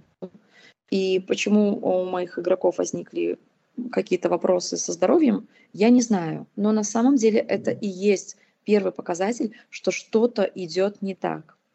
А в частности, коленного сустава, это будет говорить о том, что недостаточная подвижность или тазобедренного сустава, или голеностопного. Почему вот я опять же прихожу к своим программам, ам, что переходя на новый уровень, а это где-то приблизительно 9-11 лет, вы уже начинаете давать какие-то барьеры, еще что-то. Или тренеры дают э, чистоту на этой лестнице, дети долбят ногами, и кажется, я ничего такого не давал, у нас не было ни приседаний, ни прыжков. Но то, что ребенок подолбил в лестницу там 5 минут до начала тренировки, уже может сказаться на коленях. И вот тоже я всегда тренерам говорю, зачем это вам? Они мне говорят, это влияет на быстроту. Но это не влияет на быстроту. Не влияет чистота, особенно как ее выполняют дети, на быстроту. они Дети думают, что идут лесенка это скорость, правильно? Они думают, что, ну, и, может быть, я когда-то так думала, Ну что лестница – это быстрота, что Да. дети начнут быстрее перебирать Да, ногами. да. Дети без хорошей подвижности суставов никогда не будут выполнять правильно и быстро. Их мозг всегда будет посылать сигнал «остановка» – это опасность. Это то, что должен знать каждый тренер. Поэтому 6-8 минут и тебе не, а, перед тренировкой, и тебе не надо будет давать а, упражнения на быстроту, потому что мозг будет посылать сигнал «все в порядке». Я в порядке, мои суставы в порядке. Это задание безопасно. Когда он не подготовлен, вышел на тренировку, и ему тренер по футболу поставил две лестницы, на одной лестнице делать эту быстроту, и этот ребенок начинает долбить этими ногами, это будет по возможности, может быть, может быть, мы не можем, мы не можем говорить, что будет, нет, это может быть, это может быть шлятер, даже по возможности неправильно сказала. А, правильнее будет так, вот так надо будет это вырезать. Если тренер вышел на тренировку и поставил две лестницы, а суставы не готовы, и тренер может сказать, какие суставы, ему там еще 9, 6-9 лет. Да нет, мы должны заниматься э, суставами, как только ребенок перешел в школу, да даже в детский сад, потому что ноги наши не сгибаются больше 90 градусов, и он ему дает эту лестницу. Ребенок старается выполнять, еще тренер, давай быстрее, быстрее, быстрее, он дол- долбит этими ногами в пол. Хорошо там в детстве ты на мягком покрытии занимаешься. Если это зал, а если зал это на какое-то резиновое покрытие на бетоне, это просто в будущем травмы. И вот а, откуда у нас возникает шлятор. Это не всегда а, неправильный тренировочный процесс. Это вот к этому я пришла совсем недавно. Потому что раньше мне казалось, ну да, они там прыгают, через барьеры приседают, это им еще рано, они не укрепились. Нет, не всегда. Это вот от незнания, что эта лестница не дает никаких преимуществ. Один ребенок делает, один нет, они абсолютно будут одинаковые. Спорьте со мной сколько хотите. Неправильное э, движение на лестнице может э, приводить, э, может быть вред для наших суставов. Мгм. А диагностика вот это уже, это в тестах, да, нужно проверять, готов ли ребенок к этому там или не готов, правильно? То есть, Да, когда а мы мы протестировали, мы уже можем понимать, да, ну, какие у нас спортсмены, да, и какие у них там проблемы. Да, просто элементарно хотя бы натяните носок на себя а, и посмотрите, насколько у ребенка поднимается. Чаще всего будет 90 градусов и больше он поднять не сможет, хотя голеностоп должен ходить свободно у нас. Так, отлично. ширина. Первый момент, да, мы записали, что э, мы даем упражнения, э, к которым дети еще не готовы, да. Они не готовы дети, э, ну, мы не знаем, в принципе, почему, потому что мы как бы тестирование какое-то базовое даже не проводили, правильно?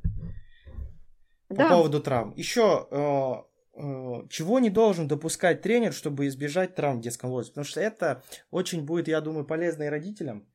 Потому что родители же все время у нас хотят, э, давайте еще одну тренировочку, давайте 7 тренировок в неделю, давайте, как взрослые уже в тренажерный зал, на сборы и так далее. То есть они хотят быстрее, быстрее, быстрее. И часто там, да, что-то уже болит в 7 лет, из, даже из-за родителей. Вот еще какие моменты тоже родителям, тренерам нужно избегать, чтобы у нас здоровый ребенок был в 12-13 лет вышел от нас. Постепенное, гармоничное развитие. Если родитель хочет, чтобы ребенок... Ну, тут я всегда говорю, что не касаемся родителей. Это вообще э, другая тема. Мы можем только обсуждать себя, самих себя и только свою работу. Но если родитель хочет, чтобы ребенка было две тренировки по полтора часа, тогда вы, э, я родителю предлагаю э, только если вместе с вами. Давайте. Вот вы, это же, это же ребенок, у него же детские нагрузки. Проведите с ним хотя бы один день Вместе по с ним, полтора да, часа. тренироваться. Вместе с ним. Отлично. И, и что вы скажете? Но он же у меня не устает. Он же у меня готов дальше двигаться. Да, не устает его тело в связи с возрастом, но мозг его устает. Отлично. Все. И от этого в том числе вылазят травмы. И где-то, может быть, травмы психосоматики. Когда ребенок хочет еще позаниматься, поиграть в приставку, а, пообщаться, посидеть в своих игрушках в 7 лет, ему это не дают, где-то может что-то вылезти. Что тренер должен смотреть? Должен смотреть, в какой обуви он приходит. Чаще родители жалеют денег на обувь. У меня есть мальчик, который приходил в обуви на два размера меньше. Я говорила родителям, э, ой, извините, больше. На и он вырост? начал на вырост, и он начал в этой обуви косолапить, потому что так подстраивал ноги, и что сейчас мне надо решать проблему его косолапости. Хотя я говорила, нет, ну нет, это ж ничего страшного, вы же там только ползаете, лазите. Ну, ну нет, хорошо, вы были предупреждены. Сейчас нужно а, решать эту, этот вопрос, потому что он так ставил, чтобы не слетала у него обувь, так и натренировал свои мышцы, что стал а, косолапить ногам. Ну, это ладно. Узкая обувь. Выбирают обувь не по ширине стопы. Знаете, вот в футболе много разных модных бутс, Да. которые да, не да. все подходят Да. детям. Вот, вот, супер, супер. А, Расскажите по обуви, потому что у нас такая же проблема. Все дети хотят супер красивые от Месси, от Неймара, а я говорю, купите кожаные шиповки, Ой, как пожалуйста. прекрасно вы говорите. потому А они хотят, потому что дети их просят, мам, смотри, Месси в таких, они покупают эти с носком, из целлофана эти бутсы, которые неудобные, они к ним привыкают неделю, потом они их снимают, потому что у них нога болит, в них нога не имеет, но зато они розовые. По обуви, какие рекомендации именно вот по футболу там? Тоже интересно. Да, а, да, вы абсолютно правы. Родители забывают, что это огромный бизнес, что эм, и в- игроки высокого уровня а, обуваются в обувь а, за огромные деньги, Не А- те, которые стоят на витрине в магазине. и не те, которые стоят под него, под его стопу, Да. да. Бьется эта обувь. Он не идет в магазин. Он может пойти в магазин сфотографироваться, чтобы миллион детей купило эту обувь. У всех разная стопа, у всех разный подъем стопы, ширина стопы. Все это влияет. И когда ребенок приходит и жалуется на боли в пятках, понятно, мы можем это исправить за несколько тренировок, что у него не, не будет болеть. Но это проблема не одного дня. Это проблема обуви.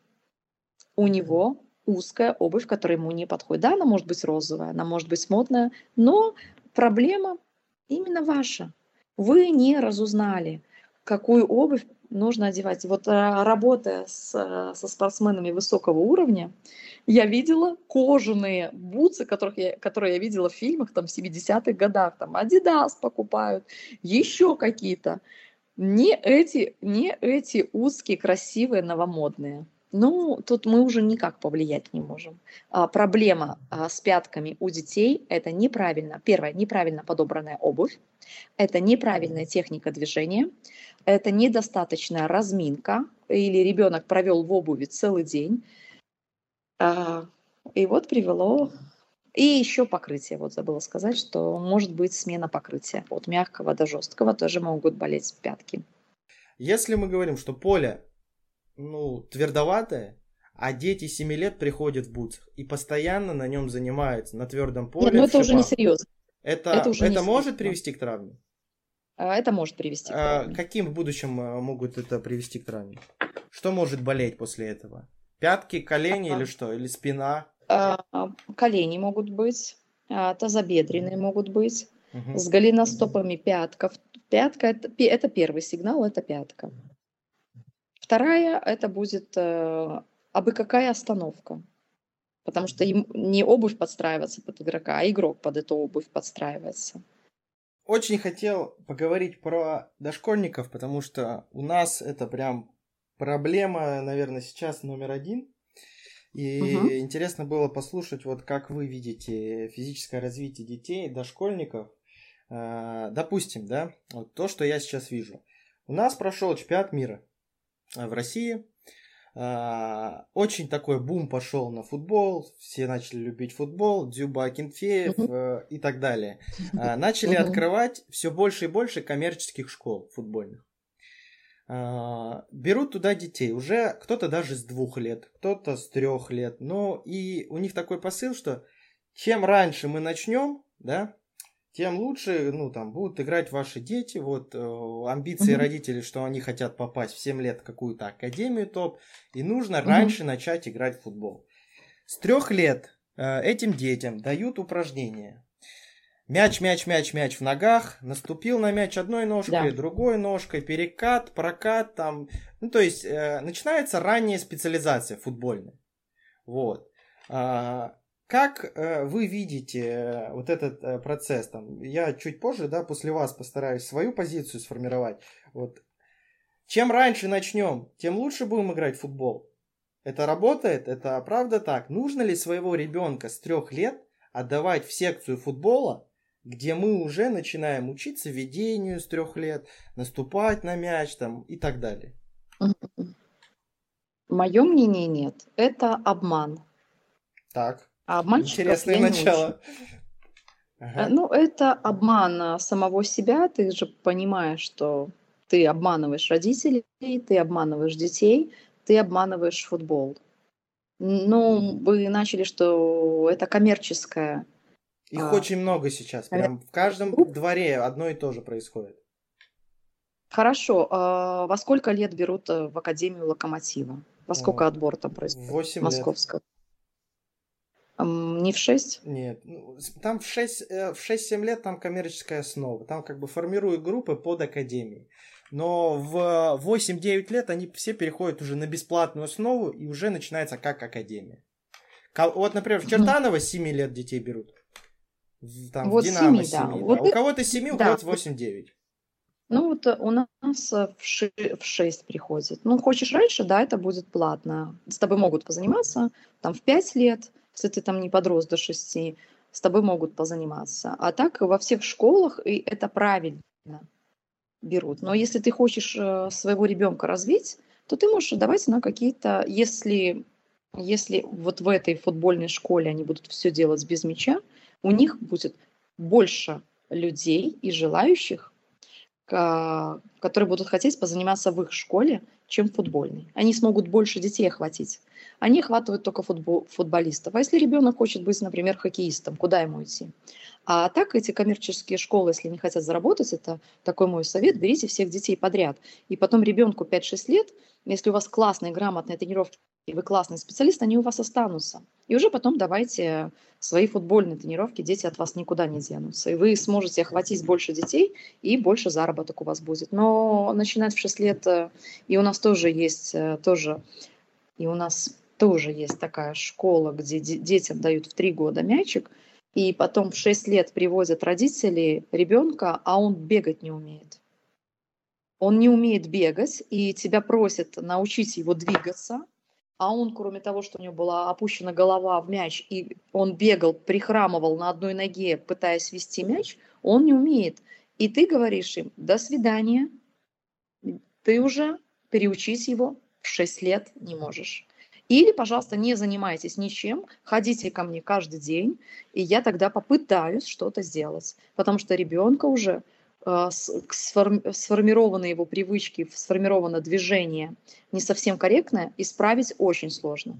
Очень. Ты его уже не обучаешь, тебе надо его пересправлять, потому что он с трех лет ходил в, э, в какую-то частную футбольную школу, где им сразу же давали мяч. Э, И родители думали, вот он сейчас трех до шести лет побудет э, с мячом, все сделает, мы тогда попадем там в лучшую школу на отборе. Да не попадете вы, потому что в школе будут смотреть, как ты прыгаешь, а, как ты оббегаешь конусы, как ты ловишь теннисный мяч. Все будут смотреть, что без мяча. Как ты двигаешься, смогут, как ты слышишь тренера, смогут ли тебе что-то дать. Смотрят на твои физические данные. А любого можно, даже в 10 лет, раньше вообще футбол, когда приходили, были прекрасные игрочки, которые даже несравнимы с, э, с таким сумасшедшим мышлением, потому что все это мышление, развитие нейронных связей нарабатывалось не в одном направлении, а нарабатывалось, понятно, вы скажете, были двор, но сейчас двор заменяет все эти секции. Да, прав- да, правильно двор заменяет эти секции, да, да. Мгм. Да, но только правильно их нужно найти не в одном направлении, где он приходит и он знает, и все, нет развития нейронных связей, а где он делает что-то, что помогает ему стать лучше его телу и его мозгу. Супер. Это А, может быть, да. конечно, упражнение с мячами, но не то, что то, что я вижу в трехлетке, они там позиционируют, что уже там дети оббегают конусы Да и они так там далее. в пасы стоят напротив друг друга, мы учим Ну, пасовать. там. А, Это да, ну, а, они могут сказать, что мы там через мяч, мы в руки берем мяч. Да это вообще категорически большой мяч, когда вы учите детей бегать, то, что написано в книге у меня, нельзя. А, и вот у меня был а, сейчас тоже интересный а, момент. Тренер был на моем эфире по обучению детей движению 4-6 лет, и у меня там нету движения с предметами. Потому С мячом в что руках? дети должны да, дети должны помогать э, себе двигать конечностями. Они должны помогать себе двигать руками при смене направления. И он мне потом присылает домашнее задание в свою футбольную тренировку, дети 4-6 лет, где дети бегают с мячами. Я говорю, послушайте, ну у меня не было такого. А, Ну, и это вообще категорически нельзя этого делать. Ну, вот у нас мы даем вот детям, ну, нельзя давать Это самое детям. распространенное упражнение, когда мы играем в салки, и дети бегают с мячами, нужно осалить мячом. Знаете же вот эту игру? И Да, там ну, я знаю дают эту лесенку салки, но- и оббегают с мячом в руках, потом передают. Так у нас же задача связать руки и ноги, а мы им мяч в руки даем. Я, я не понимаю ло- связать логику. руки и чтобы голова видела конечности. Как только вы закрываете в одну цепь руки, ваша, а, ваша голова не видит, а, а, не видит э, рук. И что самое, ну, говорит, ну, баскетболисты же бегают, но они же не бегают с мячом. Ни один вид спорта нету, ну, там только американский футбол, ну, там приходят поздно, когда уже сформировавшиеся игроки не в 4-6 лет и бегают с мячом. И вы просто блокируете развитие мышления своим игрокам. И мне говорят, ну у нас вот Петя, он такой классный. Ну есть Петя, ну в каждом он, в каждом регионе, в каждой школе вы найдете эту, этого Петю. Ну где остальные тысячи детей, которые занимаются? Где они? Это самый простой вопрос, на который мне не могут ответить тренеры. Даже в моей школе у меня за 10 лет выхода футболистов три человека.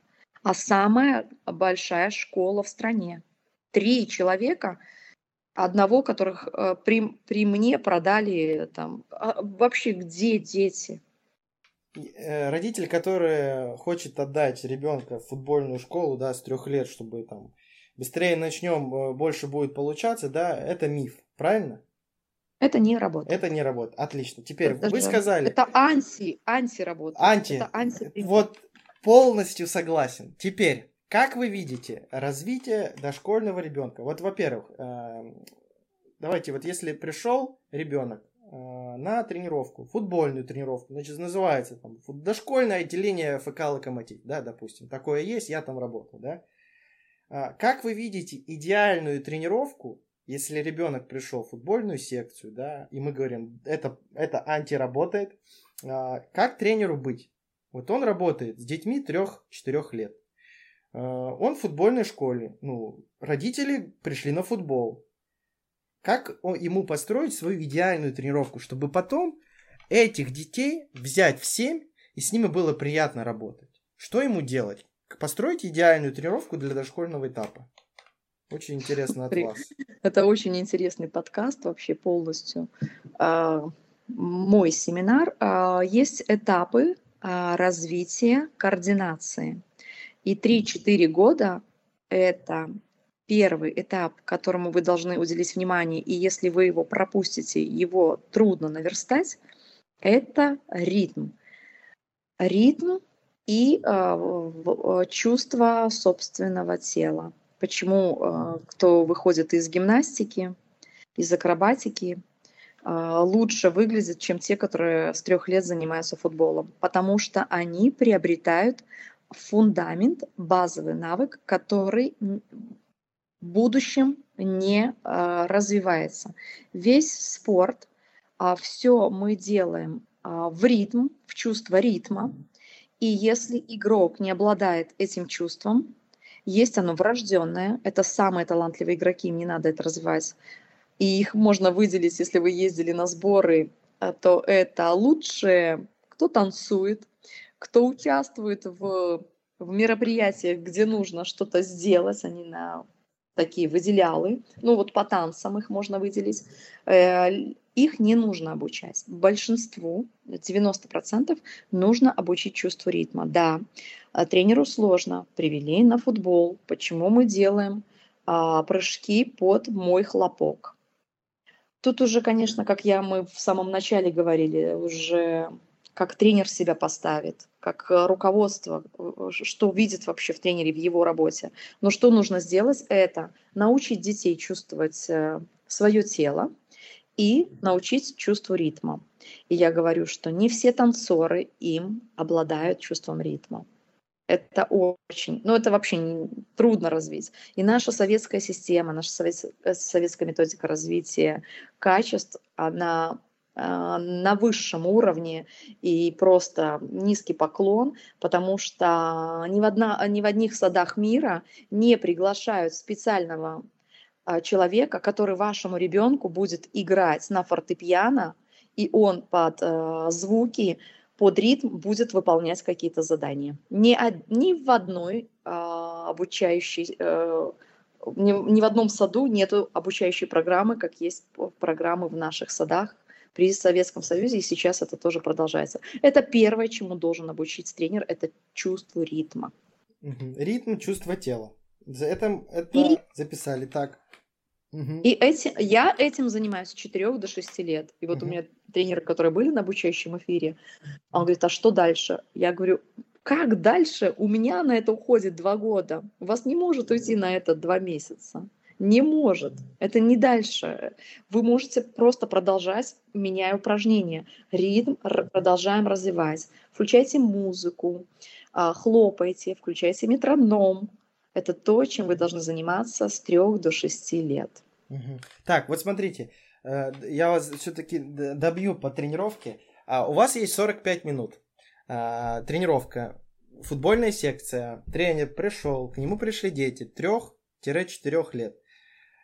А, как, как пример упражнений, последовательность упражнений. Э, надо ли играть вообще в футбол, или вообще этот футбол не нужен? Какие-то эстафеты, подвижные игры, что давать? Чтобы, говорю, чтобы потом было приятно работать с этими детьми, а не отучать их там голову от мяча. Ага, эстафеты в этом, да, эстафеты, игры, дети в этом возрасте не понимают, что это такое э, в связи с развитием. И часто вы можете наблюдать, когда дают э, игры таким детям, что три ребенка будет сидеть в стороне. Три ребенка не будут понимать, что надо делать. Но если вы начнете за ними охотиться, то каждый включится в игру.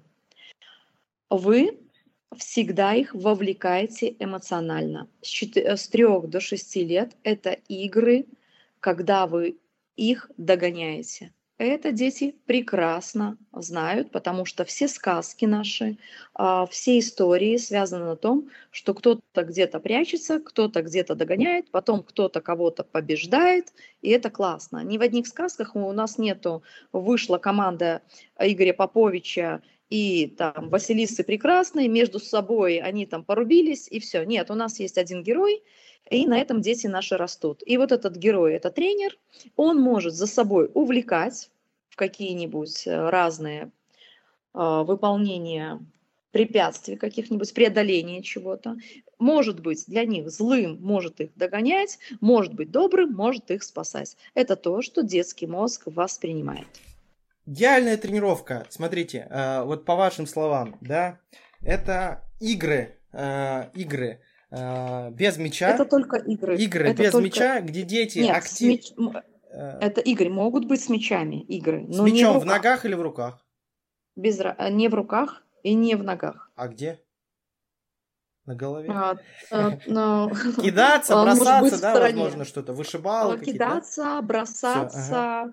прятать. Отлично. Да. Угу. То есть Идеальная тренировка для дошкольного этапа футбольная, футбольная, она, оказывается, не должна быть футбольной, правильно? То есть игры различные, без мяча, с мячом. Э, ну и в конце, возможно, там, если дети все равно любят футбол, мы можем поиграть там в футбол, да, 2 на 2, 1 на 1. Правильно? Конечно. Да, это, э, конечно. То есть больше, чем пол тренировки, а возможно пол тренировки, да, мы можем спокойно двигаться без мяча. Да, и смотрите, как, э, в чем кроется опасность. Так. Дети очень любят играть. Когда мы им даем футбол, а, детей потом очень трудно дать им какие-то другие задания, После где футбола, да? а, после футбола, даже если это будет, ну, футбол в самом конце, он будет ныть, ходить, э, когда же будет футбол, когда мы закончим эти упражнения. Почему вот дети, э, вот в самом начале мы затрагивали этот вопрос, почему дети ко мне идут? Потому что они учатся кайфовать от себя, не от игры. Э, если кто-то, вот азарт, да, это же тоже очень плохо. Вот он почувствовал азарт на автоматах, все, он его, ну, не, это болезнь, его никто не спасет. Ну, это грубый пример, да, но вот показав детям игру и почувствовав эти эмоции от игры, потом заставить их где-то работать, где-то преодолевать себя очень сложно. Поэтому это тоже огромная ошибка в, в плане футбола, вот это уже после, что мы вот даем им прочувствовать этот футбол. Нет, ребята, спорт – это преодоление себя в первую очередь. Это не всегда веселье. Но чтобы удержать внимание, да, 3-6 а, лет вы можете давать любые игры, и футбол в том числе. Но чтобы это не было вот футбол, и дети ждут там этот футбол. Нет, они должны кайфовать от всего тренировочного процесса, что они делают чтобы потом в будущем у тренера, которому передали детей 7 лет, не было проблем, чтобы он с ними также продолжал. Мои 4-6-летние дети точно по такой же программе работают, как и 6-8 лет. Они приходят, они знают, что у нас есть веселье. Разница лишь в том, что у нас веселье между упражнениями, а у взрослых только в конце тренировки как награда. Все но они точно так же продолжают качественно выполнять упражнения. И мне не нужны дети а, а, с трех до шести лет, которые не могут немножечко сосредоточиться. Уже по детям видно. А, теперь вот э, вопрос, который задают многие тренеры. Да? Э, у нас есть тоже э, семинар э, про дошкольный этап подготовки, да, как работать с этими детьми, э, когда как бы, они приходят к вам на футбол. Да? И многие тренеры удивляются а почему, ну, в этой программе там одни подвижные игры, и там в конце вы играете в футбол, а, ну, где техника, где там чувство мяча какое-то и так далее. И когда мы им начинаем объяснять эти вещи, да, а, базовые, а, что нужно тело, а не футбол, да, как я говорю, задача дошкольного этапа это не обучить там технике, а подготовить детей к обучению, чтобы они были готовы дальше учиться. И э, тренеры сразу говорят, а вот нас Директор и родители сразу начинают прессовать. Секция футбольная, мячей нет. Как так? И вот а, как им, родителям, директору, который, возможно, открыл школу, не футбольный, но хочет там бизнес заработать и так далее, как им грамотно объяснить, на какие, возможно, книги, материалы, возможно, вы знаете какие-то источники, а, можно, ну, апеллировать, чтобы объяснить грамотно именно это научно, что вот в этом возрасте вот нужно вот так вот. И что тут мяч нужен как бы по минимуму, и главное это движение тела. Я за то, а, чтобы никому ничего не объяснять. Но мы же должны как-то это преподать грамотно родителям или директору. У нас такой, у нас такая школа. Мы развиваем сначала тело. Мы только потом, когда игрок готов, можем дать им мяч. Если вы согласны с этим, вы можете это прописывать документально, вы приходите к нам. Если вас не волнует ваше здоровье, если вас не волнует, как выглядит, потому что большинство юных спортсменов выглядит безобразно, даже по ним и не скажешь, что они занимаются спортом. Это не в нашу школу. И вы директору объясняете, я пришел в ваш коллектив, я пришел в вашу школу, вы меня пригласили, потому что у меня такое-то, я вижу так-то и так-то, и это правильно. Если вы с этим согласны, давайте работать. Мы это понимаем, вы это понимаете, мы знаем, что это работает, мы знаем, что это правильно. Но иногда людям нужны какие-то факты. Где взять эти факты? Как это объяснить, что вот на этом этапе лучше вот это. Здесь мяч не нужен. Просто я говорю, для нас в России, для многих тренеров это взрыв мозга. Как? Мы же всю жизнь там чувство мяча в три года делали, а сейчас вы нам говорите, что не надо это делать, надо бегать без мяча. Если честно, я не знаю, кто у вас раньше в России в три года это делал. Ну, у нас уже давно. Я, я работаю, смотрите, тренером футбольным э, 8 лет уже, да, сейчас девятый да. год пошел. И да, я, когда да. наш пришел в, в это, я пришел с коммерческих школ начинать. Это юниор, Спартак юниор. Да, да, и там да. все тренеры это делали. Вот я приду любую тренировку, ребят встали в колонну, поехали Потому наступать что на они мяч. ничего не знают, Игорь, потому что это от незнания. Если бы я мо- могла пойти в научное, а, в научную сторону, я бы вообще кучу бы работ написала бы. Но я бы тогда бы не, у меня бы не было бы этого опыта, я бы не смогла бы написать кучу этих работ. все это видно по детям. И я говорю, мы не можем сказать, что это правильно или неправильно. Мое направление такое. Все. Вы только принимаете или нет. Для этого не нужно писать э, статьи и делать научную работу. Это очевидно, что когда игрок классно владеет своим телом, когда у него развит мозг, он тогда лучше будет на поле. Ну, это очевидно. Это не надо делать для этого научную работу. Если он классно отжимается, он классно будет Мне э, кажется, это двигаться. уже написано, просто надо... Я у вас хотел узнать просто какой-то источник, возможно, какая-то Это книга. не где это. написано. Не написано? Это не написано. Может быть, когда-нибудь дойдут мои руки. И, и у меня просто вот физически не хватает времени. Я бы вот хотела еще вторую книгу написать и расписать еще, вот вы спрашиваете, как поэтапно. Вот эту расписала, а сейчас вообще даже по возрастам хочу написать. Огромный об- объем информации собран, который нужно вложить. Но я не методист, и даже мне трудно даже этим языком выражаться, потому что есть люди методисты, вот они работают. Поставь их там на мое место, они не смогут ничего сделать. Но по методике они вообще все распишут грамотно. И вот мне бы вот такого человека найти. Но мне уже предложили одного в университете, но вот осталось найти время, которое пом- помог бы мне, а, хотя методическим языком мало кто будет читать, поэтому вот книга так просто и написана, что это, ну, не об этом речь, это не написано. А когда говорят, что проведены какие-то исследования, вообще их не было. мое исследование только на моих детях. Сработает ли это на ваших? Ну, ваша не практика, знаю. да, ваш опыт.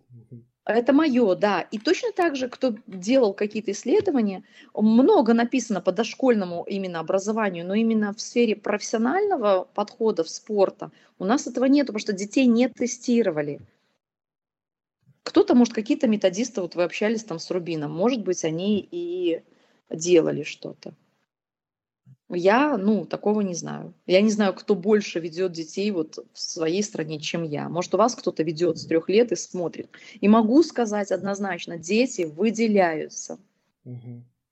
То есть э, итог, да, по дошкольному этапу, чтобы ребенок лучше владел, э, овладел там мечом и техникой, да, у него, ну, как фундамент, да, должен быть, на что эту технику накладывать, да, и это координация, ритм, да, чувство тела, как бы, и тогда ему просто будет легче все это осваивать, правильно?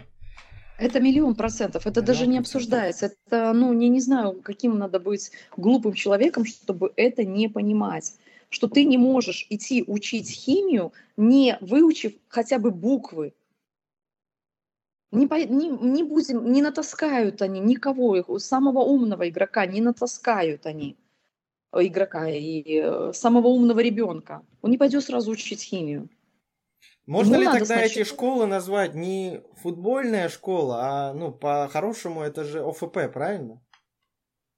Это ФП с элементами всестороннего- футбола, да? э, Так, как-то так и сейчас и называют. Сейчас так и называют. Я вот удивлена, что вы так говорите. Мне кажется, уже это давно Нет. изменилось.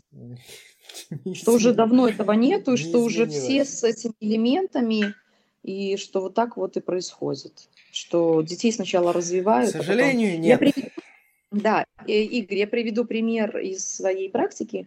А, У меня занимаются дети, вот которых я и снимала, 4-6 лет, они год у меня занимаются, и э, мама, мама сама психолог водит ребенка, чтобы он понял, что он хочет. И вот она натренировала его у меня и возит. И куда бы она его ни водила, в какие секции на просмотр, он лучший. Он лучше двигается, он лучше бежит тех детей, которые там провели год с мячами. Он пошел туда, говорит, все, мы его там забираем, просто супер. Вот. Вот такой вот пример. А другие родители говорят, не, мы пока не будем нас, мы будем здесь водить, мне надо, чтобы он был крепкий, здоровый, сложен. В любую секцию он пригодится. Все знают примеры в жизни, где дети начинали поздно заниматься каким-либо видом спорта и становились лучшими и лучше тех детей, которые долго занимались. Тут ну, просто надо развивать детей. Вы исчезли у меня. Да, мне еще понравилось, что вы сказали один, еще один такой плюс, что, ну, дети еще сами толком не понимают, да, что им нравится. Может быть, он футбол выберет, может, хоккей, может, баскетбол, да, может, еще что-то. И, ну, в три Да. года вряд ли ребенок Футбол, скажет, слушай, я да буду что- футболистом, да. Конечно. А тут Так мы как бы развиваем его так, что он к любому виду спорта будет готов, потому что у него есть тело. И вот родителям тоже это нужно понять, что там бывает же как, папа хочет, чтобы его сын играл в футбол, а сын вообще не хочет играть в футбол. И идет на футбол. А так они как бы поймут, что он и в футбол сможет играть, и в хоккей сможет играть, и в баскетбол сможет играть. Но проблема в том, что таких секций очень мало. Вот в любую школу придите в Москве, практически, 90%. Потому что я там, ну, уже много лет в, э, в этой сфере, и с дошкольниками много работал. Куда не придешь, приходим, мяч на каждого, и- поехали. Вот. Если не, э, смотрите, э, если в этих секциях э, преподают футбол, и там ранняя специализация, как мы выяснили, это антиразвитие, Куда тогда Да. лучше отдать своего ребенка? Ему 3-4 года, он активный, мы хотим, чтобы он развивался всесторонне. Куда тогда отдать? Если у нас нет в городе давайте- Татьяны Ловец, куда Да. отдать? А давайте, у вас очень много прекрасных специалистов, не хуже меня, дайте им свободу, дайте им дышать, и пусть они в этих же секциях, э, не надо никуда дальше водить, это же прекрасно, он под наблюдением, а мы его развиваем, а, чувствуем этого ребенка, знаем его а, сильные и слабые стороны, потом он к нам перейдет, останется у нас, но мы его подготовим. Не мешайте этим просто тренерам. Про- э, А если мы не нашли этих тренеров? Возможно, отдать, э, не знаю, танцы будут лучше, не знаю, э, скалолазание или что. Если мы вот, например, пришли три, мы, я как родитель пришел, посмотрел три секции, я послушал подкаст, понимаю, что хорошая тренировка в детском возрасте, да, дошкольном, это а, когда дети много двигаются, без мяча, крадаются, кайфуют, догоняют и так далее. Я не увидел таких тренировок. Вот. Всё. До, след... До другой тренировки мне ехать там 2-3 часа в другой конец Москвы. Все, теперь у меня ну, нет футбола тут, нет э, тренировок, где это есть. Возможно, тогда пойти в какой-то другой спорт. Куда лучше тогда пойти, чтобы ребенок развивался всесторонне? Что, что лучше посоветуете? а, вводить все, что рядом с домом, пробовать все. На танцы, как вы сказали, карате, танцы, так, танцы мы говорили, танцы, скалолазание, карате, гимнастика, все подряд. Все подряд? То есть э, поводить все подряд и э, там, где больше понравится, да, возможно, там туда и ходить. А лучше, наверное, и два, да, вида спорта оставлять каких-то. Например, танцы, скалолазание. Это лучше будет, чем футбольная школа. От специалиста зависит. Мы не можем так сказать. Это будет лучше. Зависит, какой будет специалист и что он будет давать. Это будет однозначно лучше, если в той футбольной школе работа только с мячом. Да, мы трех говорим про вот этот, э, про вот этот момент, что там мяч-мяч, э, наступашки вот эти, финты, передачки в В парах. и руки берут, да, там. Да, да, да. Да, да. Все. Теперь, э, теперь, я думаю, мы эту тему закрыли, да, и для многих родителей, возможно, и тренеров, возможно, это будет э, полезно. Э, теперь мне интересно поговорить про э, чуть более старших детей, да. Я работал в Академии Локомотив и там Мгм. немного поработал в Академии Спартак, да, в Москве. Вот. И я у вас хотел спросить такой, самый, наверное, болезненный тренерский у нас вопрос есть. Э, Про него столько уже было сказано, но мне интересно именно у тренера по физподготовке спросить, потому что я, честно признаюсь, я э, больше футбольной направленности и физические качества, ну, я в них, ну, плаваю. Я многого не знаю, да, я как бы учусь в этом направлении. И когда я был в Академии Спартак, в Академии Локомотив, там все строилось, там, когда приходят дети, координированные, у них отбор, вы сами знаете, что в каждой академии отбор э, большой, там, по 500, по 1000 детей каждый год привозят, координированные, быстрые, шустрые, и они этим детям, там, каждый вторник, каждую среду развивают быстроту. То есть у них задача, это потому что так учили у нас на лицензиях. Нужно развивать быстроту, нужно развивать ловкость. И методы, э, да, вот быстрота, ловкость, скоростно-силовая работа у нас, да, в России очень простая. Мы хотим, чтобы наш ребенок бежал быстрее. И мы там, каждый вторник, каждый понедельник по 30-40 минут ставим отрезки, где ребенок э, должен пробежать вначале 15 метров э, отрезки, там э, 7 штук, потом 20 отрезки, потом там 3 отрезка по 30 метров. И так каждую неделю стабильно мы хотим, чтобы наш ребенок стал быстрее. Вот я у вас хотел спросить, э, будет ли это работать вообще? Как вы понимаете, э, быстроту, от чего она зависит? Врожденная это, генетика? Или это действительно мы вот так сейчас будем бегать каждый понедельник, и у нас все побегут как Усейн Болт? То есть вот, э, вот этот момент очень хотелось узнать. Возможно ли эти физические качества, если они врожденные, я не знаю, да, я у вас хочу спросить, а, развивать э, игровыми, э, подвижными играми, игровыми упражнениями, где все двигаются, там а, какая-то футбольная направленность, э, или это все-таки нужно изолировать и вот так вот отрезки бегать? А, мои дети, я могу только за свой опыт говорить, я не могу говорить, как я я не видела, чтобы игроки, которые бегают отрезки, становились быстрее. Ну, потому что не от отрезков становится быстрее. У меня нету отрезков в моих ни в одном из моих из моей программы и в тренировочном процессе у нас нет отрезков. А, за счет чего создается быстрота? За счет э, передачи сигнала. К, его мы развиваем за счет реакции.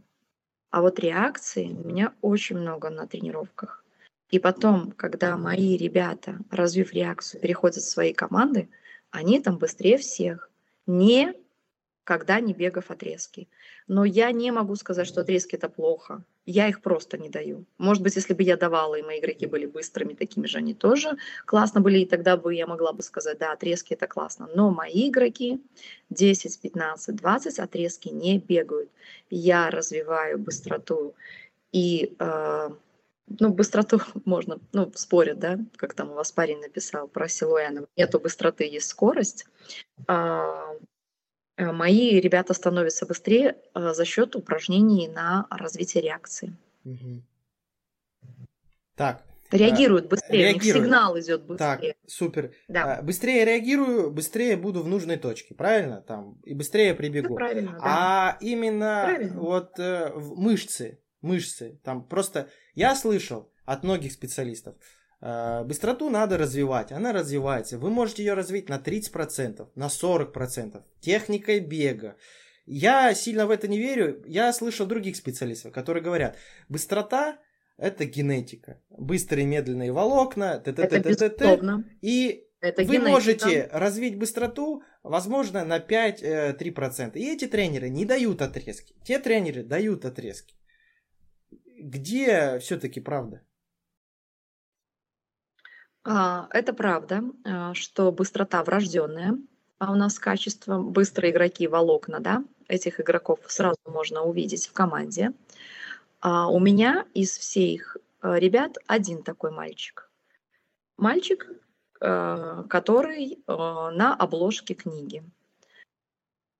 Все остальные дети и все остальные мои спортсмены не обладают этими качествами. И им тоже нужно развивать. И за счет чего мы будем развивать, улучшать и прибавлять в этих 30%? За счет, первое, техники и за счет э, реакции. Потому что вс- э, вся команда, как один такой парень не может быть. Это большая редкость. И всех таких не подберут. Он, у него будут другие качества, это правильно. Он будет классно соображать, он будет классно отбирать, он будет смело идти в отбор. Но он не будет бежать, но его тоже надо постараться сделать быстрым. И мы будем делать за счет того, что улучшим его движение, улучшим его работу голеностопа, чтобы он мощнее толкался, чтобы он ниже сидел в ногах, у него работали ягодицы, задняя поверхность, и тогда мы, конечно же, сможем сказать, но если он ко мне придет на тренировку и начну сразу давать отрезки, он как был, такой и останется. и быстрее он не будет бежать. А если я с ним поработаю над его суставами, улучшу его заднюю поверхность бедра, неважно в каком возрасте, поработаю над его реакцией, потому что мышцы начинают принимать сигнал. Тогда, когда первые а, глаза наши приняли какой-то какой сигнал, и тогда а, ответной реакцией является работа мышц. Поэтому первое, мы исправляем его, второе, я буду работать над реакцией. А потом я уже дам отрезки и посмотрю, как он бежит. Отлично. И тут не надо спорить. Я не знаю, почему тренеры спорят на этот счет. Ну, ну, ну спорят, потому что нет не, знаний. Как, ну, наверное, самое... Не-не, я даже не знаю, я даже не понимаю предмет спора. Какой может быть предмет спора? Ну, одни говорят, надо как... бегать отрезки, потому что мы хотим развить да. скорость, нам нужны быстрые футболисты. Другие Хорошо, а понимают, а что скорость него... врожденная. Понятно, скорость рожденная. Но надо ли нам вот с этим защитником, который высокий, ага. и у которого потрясающее чувство игроков, э, ага. э, тактики, вот вообще классный, но он просто медленный, как черепаха. Надо с ним работать или выкидываем его из команды? Надо, но теми способами, которые вы сейчас сказали. Не отрезками, а именно работой над его да, телом, ну, правильно? Же Голеностопы, это... мышцы, да, и так далее. Это же Осанка, очевидно. возможно. Э, да, да, это же очевидно, потому что если он бежит, вот вы правильно сказали, давайте с осанки начнем, а у него голова ушла в плечи, и руки делают ограниченное движение. Какой смысл ему давать эти пять серий по 10 метров? Какой смысл? Он останется на том же уровне. Поэтому, ну, тут даже нету, даже нету вопроса, тут даже нету спора. Почему они спорят? Ну, загадка. Но если вам нужен этот игрок, ну, надо же его развить. Но это 10 метров, сколько бы он ни пробежал, 100 раз или э, 100 раз и каждую тренировку, он быстрее никогда не будет. У него ушла голова в плечи. У него уже нету силы, э, силы рук, которые отвечают за 20%. Нету, движение ограничено в суставе. Все. А это, это, я самое, это я самое простое взяла осанка. Осанка это вишенка, где можно еще улучшить. Поэтому, ну тут нет. Отлично. А насколько мы вот этой работой э, осанка, стопы, да, сила, э, вот насколько мы можем увеличить, ну, примерно, процентов э, его скорости? До 30, а это я считаю, что очень много. Это вы привели в пример э, легкоатлета, он борется за 0,0 э, сотых. Да, да, да, да. А тут представьте 30%. Это просто, это космические цифры. Если он умный игрок, и вот ему чуть-чуть не хватает, вы добавите. Первый шаг, да, это, ну, это природа, но первая реакция у него тоже будет. И он потом за счет того, что быстрее отреагировал, что медленных и медленная реакция идет, и быстрее будет и включаться, и он, и он нагонит. Может, не так он будет стартовать, как этот мелкий, но все равно он будет выделяться, ему надо помочь, и он меньше травмироваться будет. Ну, тут... Отлично. А, про э, тоже генетику. Быстрота, да, мы сказали, это генетика. Координационные способности, э, ловкость, да, ну больше, наверное, координационные способности. Они хорошо поддаются развитию или они тоже, как и быстрота, э, там, на сколько-то заложены генетически? А, они изначально, конечно же, нам заложены по чаще всего я вижу по линии матери, если она была активной, то и ребенок будет активный. Почему вот у многих футболистов жены, модели и, и дети вообще не могут играть? А, по матери передается. Вот тут есть э, исследования, которые исследовали группу спортсменов профессиональных, чем занимались э, родители. И я по своим детям вижу, особенно по детям э, бывших спортсменок, там вообще очень хороший уровень по мышлению, по всему. А, есть специальная координация, общая координация, правильно я говорю? Ну, ваша в футболе есть. И да, да, не, да, да. И да, тут да. я не могу сказать. Ага. Если мы говорим про координацию общую, тут вообще нет вопросов, угу. можно любого обучить, угу. даже скрипача, который никогда там мечи в руки не держал. Что касается именно в спорте, тут я не могу сказать, потому что не работаю в, в конкретном виде спорта. А то, что... Потому что ко мне не только спортсмены попадают, но вот бывают, попадают ко мне и не профессионалы, и у них просто тоже отличные показатели. Даже я говорю, э, при, при, привозят детей, которые никогда не занимались спортом, но мы для себя, для здоровья и показывают просто потрясающие результаты, хотя там вот так вот ловили мяч носом. Поэтому обучить можно всех, а вот что касается именно специальной, тут я не могу сказать и не буду ничего говорить, Игорь. Тут этого я не знаю. Угу, принято.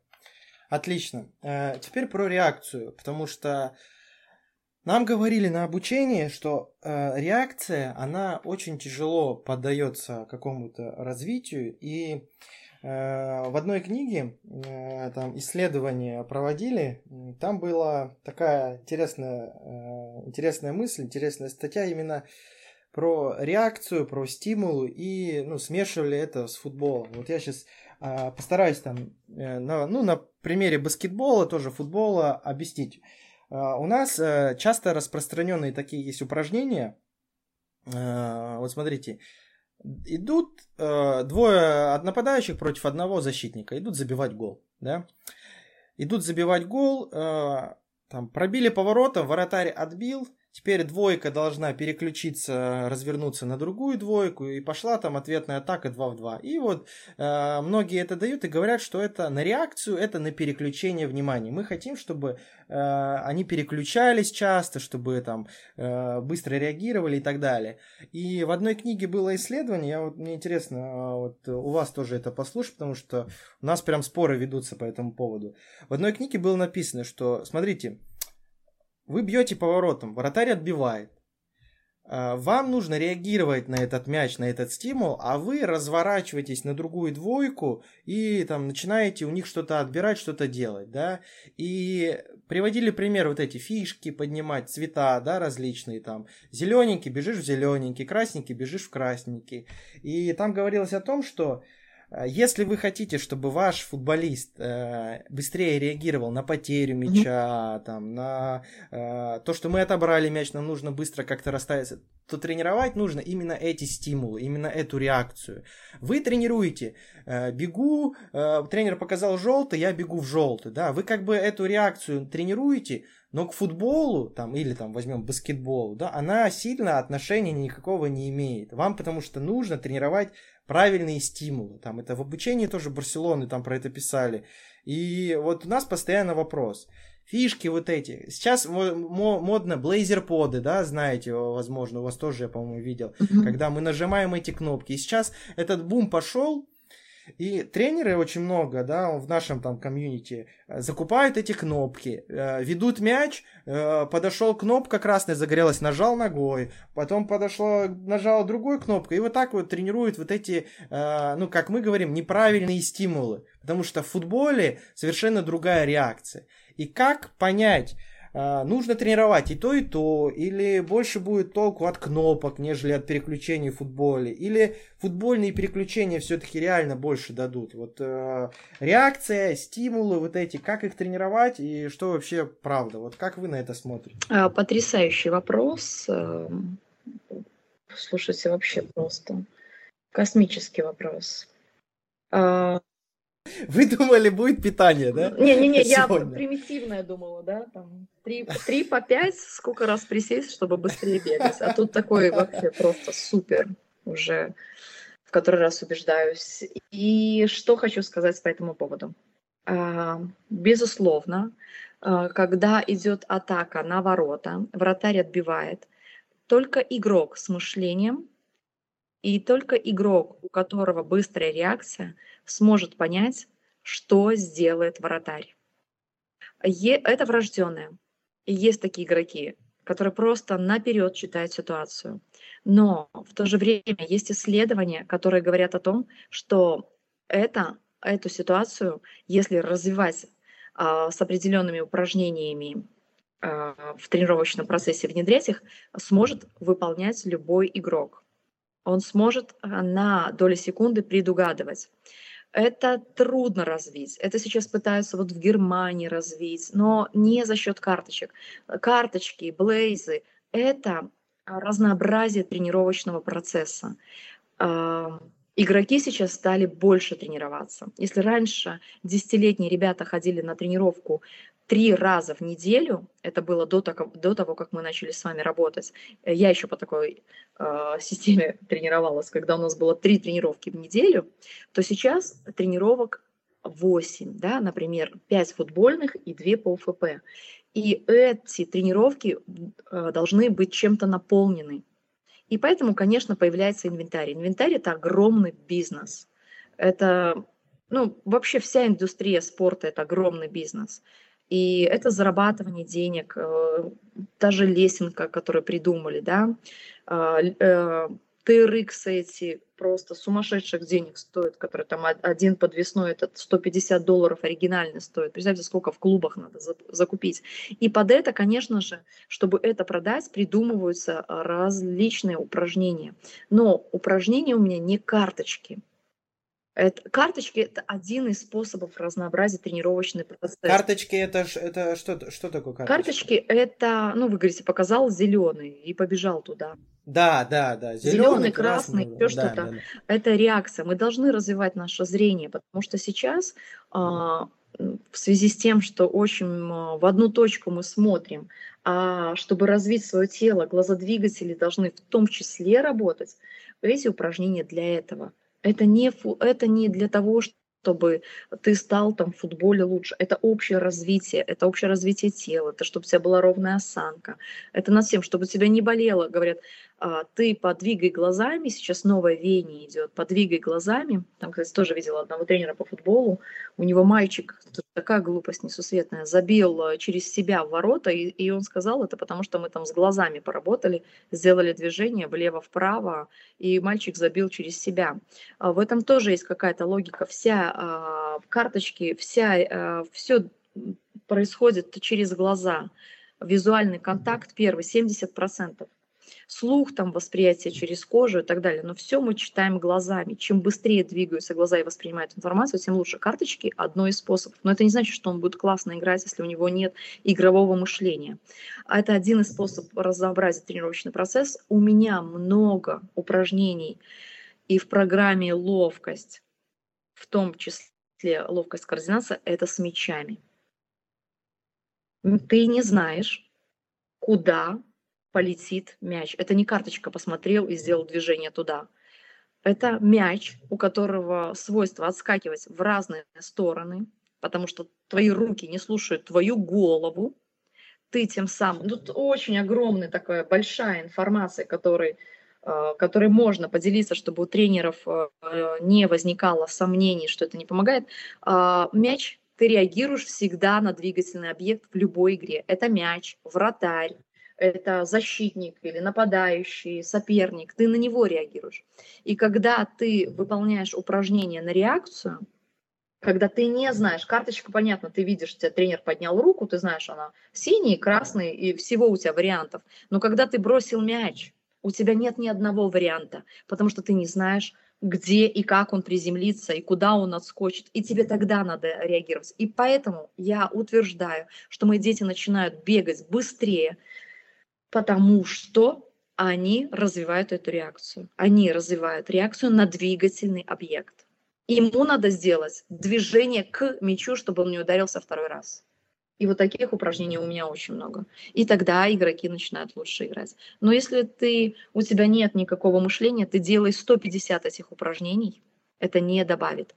Но если у тебя талантливый игрок, то это, безусловно, ему поможет в будущем. Ты должен использовать все возможные э, методики, чтобы помочь своему игроку стать выше. Работает это или нет, мы посмотрим в 21 год. Подпишет он контракт на миллион долларов или нет. И если ваши игроки, вы, вы говорите, что вы классные тренеры, и у вас нет ни одного игрока, который бы попал в сборную, а всего попадает 20 человек, ну, будем там, понятно, игры агентов, игры еще кого-то, не всегда у вас честно это происходит, то твоя работа коту под хвост. И я не могу утверждать, потому что у меня там всего пару игроков, которые там выстреливают. Все. Но я вижу именно по физическим кондициям, по физическим качествам, что мои игроки лучше. И в этом меня никто не перебедит, потому что я езжу с семинарами по городам, и мне привозят детей там хороших, детей лучших в своих командах, которые вообще вот, ну, у них еще огромный такой потенциал, который можно развить, чтобы они были лучше, а не закончили в 16 лет. То есть, э, вот если логически, вот сейчас, вот я сейчас анализировал, э, реакция на движущийся объект, да, э, она, ну, все равно, правильно, немного лучше, чем поднять фишку. Не нам, намного лучше, ну просто это разное, да. нам, Это- отлично. Теперь, смотрите, вот когда я теряю мяч, да, например, простая игра один в один, или два в два, да, или еще что-то, я теряю мяч. А, теперь моя задача, мяч улетел, мне нужно тут же вступить в отбор. Это- здесь будет же развиваться реакция, правильно? Там, ну, мяч улетел, отлетел, как там, как вы сами сказали, на движущийся объект, мяч непонятно куда отскочит, мне нужно реагировать. А, и вот, допустим, я тренер, у меня три тренировки в неделю. Нужно ли мне а, в тренировках добавлять вот эти элементы фишек, карточек, блейзерподов, когда я понимаю, что специфическая реакция, вот эта, да, специальная, когда мы реагируем на те стимулы, которые у нас будут в игре, и нам нужно это тренировать, э, и мяч движется, игроки движутся, и это намного будет лучше работать, или все-таки вносить это разнообразие? Ну, а, смотрите, это... Вы, вы за какой вариант? Это решает, лично? конечно, тренер, да, вы все правильно сказали, за какой я вариант. Но вот пример. Он отреагировал, он потерял мяч, он знает, что ему нужно туда побежать, а его сила не готова. Он не готов. Просто физически он теряет равновесие при смене направления. Что тогда будете делать? А он все, он читает, он знает, что ему надо бежать. А он а, потерял, и, и сколько бы вы не тренировали это, сколько бы вы, он не терял, эти ситуации не повторятся. Но если, ну, будет какая-то другая, но если он это натренирован, если его тело знает а, смену направления, как менять, как ставить ногу при смене направления, он в, с мячом он будет быстрее реагировать. Но тут уже каждый смотрит сам. А, Конечно, тренер скажет, а я это через мяч натренирую, но ты не натренируешь а, эту же ситуацию с мячом. Когда она может через три тренировки у тебя повториться футбольная, а я ему дам с теннисным мячом 10 подряд таких ситуаций. Он сам их создаст себе, бросая мяч, этот мяч не- непонятно куда отскакивает. Он сам 10 раз, его тело подстроится под смену направления. И когда у него в игре возникнет такая ситуация, на следующей тренировке или через тренировку, тогда да. Э, В итоге, да, мы пришли все равно к внедрению ваших программ. Э, Теннисный мяч там. Нет, нет, нет, нет, нет, а, Игорь, это не совсем верно. Не, ну в смысле, ну, что э, на движущий объект лучше, э, лучше развивать реакцию, чем на какую-то кнопку. Ну, это же логичнее, правильно? Будет ли, это же больше будет помогать футболисту реагировать? ну, Или кнопка лучше? я так не могу сказать. А мне кажется, ну, мне кажется, да. Я просто говорю, почему про программу, когда у нас э, в тренировке игровой метод, и мы э, переключаем, переключение тренируем вот эти специфические, которые нужны в игре. Э, А перед тренировкой мы делаем э, что-то именно вот в плане реакции, там теннисные мячи, там и так далее. Но вносить, просто у нас большие споры, и много тренеров сейчас это делают, хотят заработать, это красиво выглядит, это хорошо продается родителям. И они сейчас в свои тренировки лепят вот эти все блейзерподы, там, все расставлено, все красиво. Если но хорошо, они от сути футбола полностью уходят, понимаете? Игорь, а если это же совсем два разных вопроса. Конечно, Ну да. очень много тренеров, которые сейчас устраивают из тренировок шоу.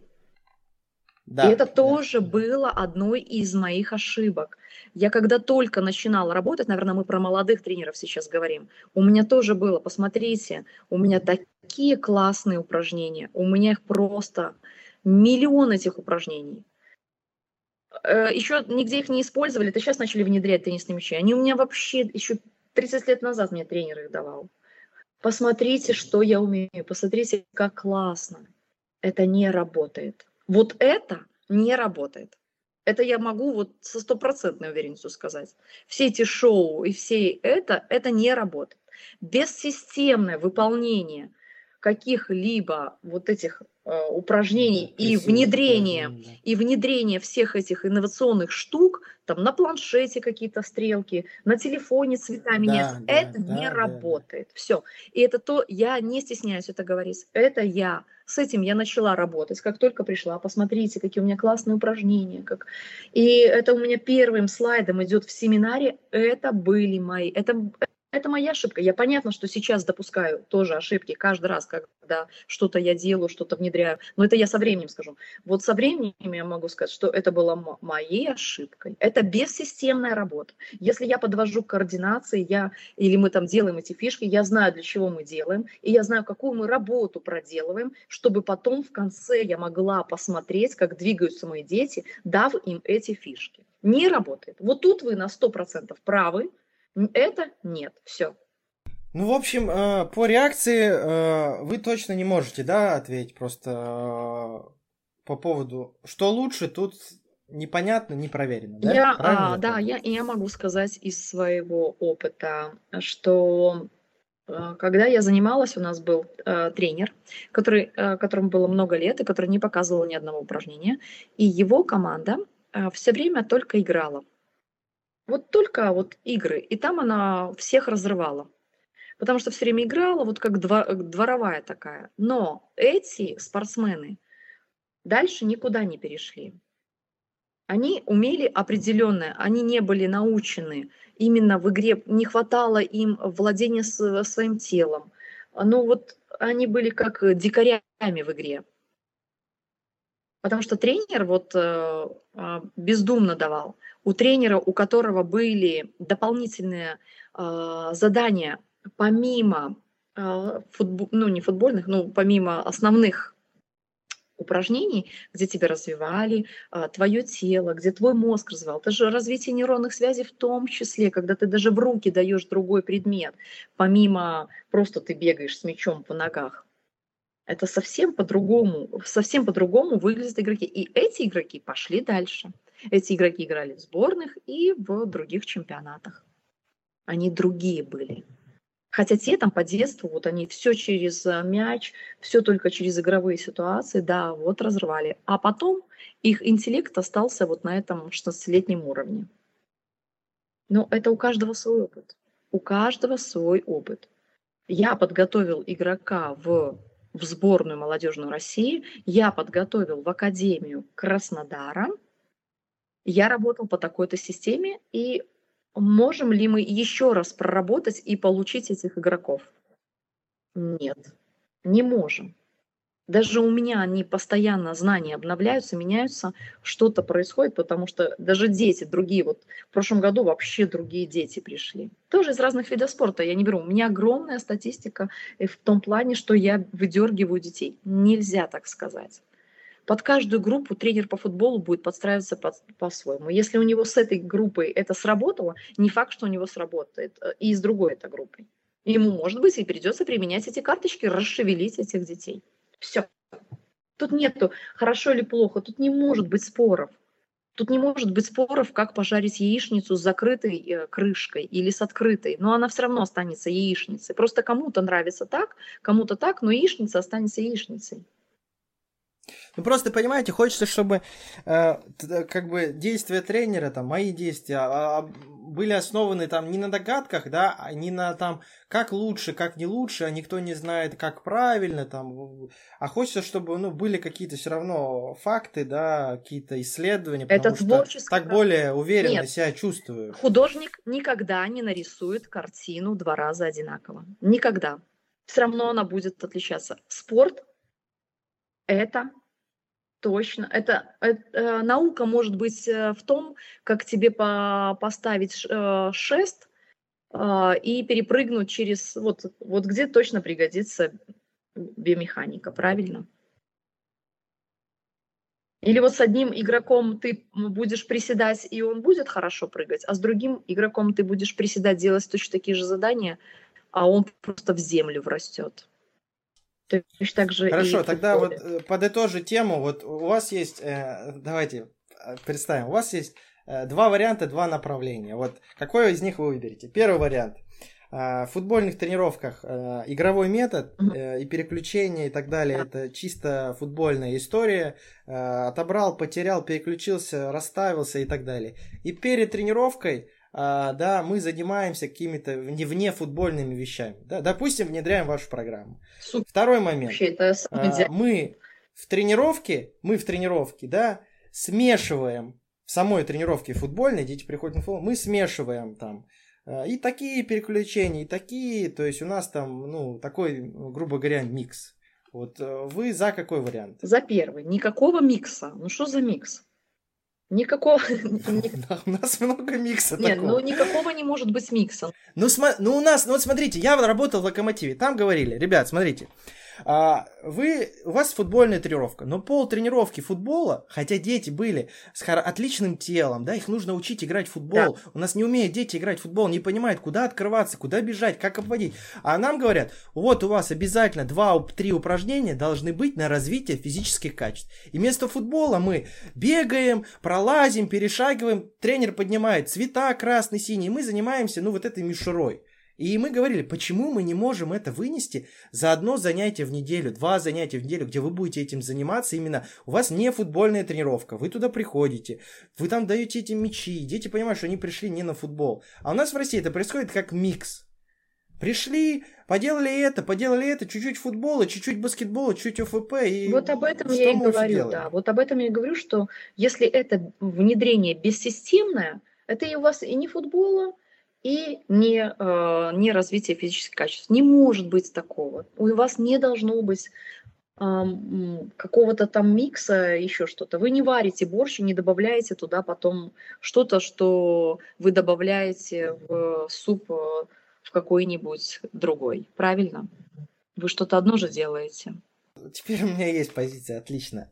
Заключительная тема у нас, э, она не футбольная, да, но и не даже не спортивная, не по ОФП, не про физические качества, но для меня она очень интересная, потому что вы человек, да, который э, построил свой личный бренд, э, личный блог, да, у вас есть свои курсы, у вас есть э, своя книга, да, вы там сейчас выступаете, у вас есть сборы и так далее, да.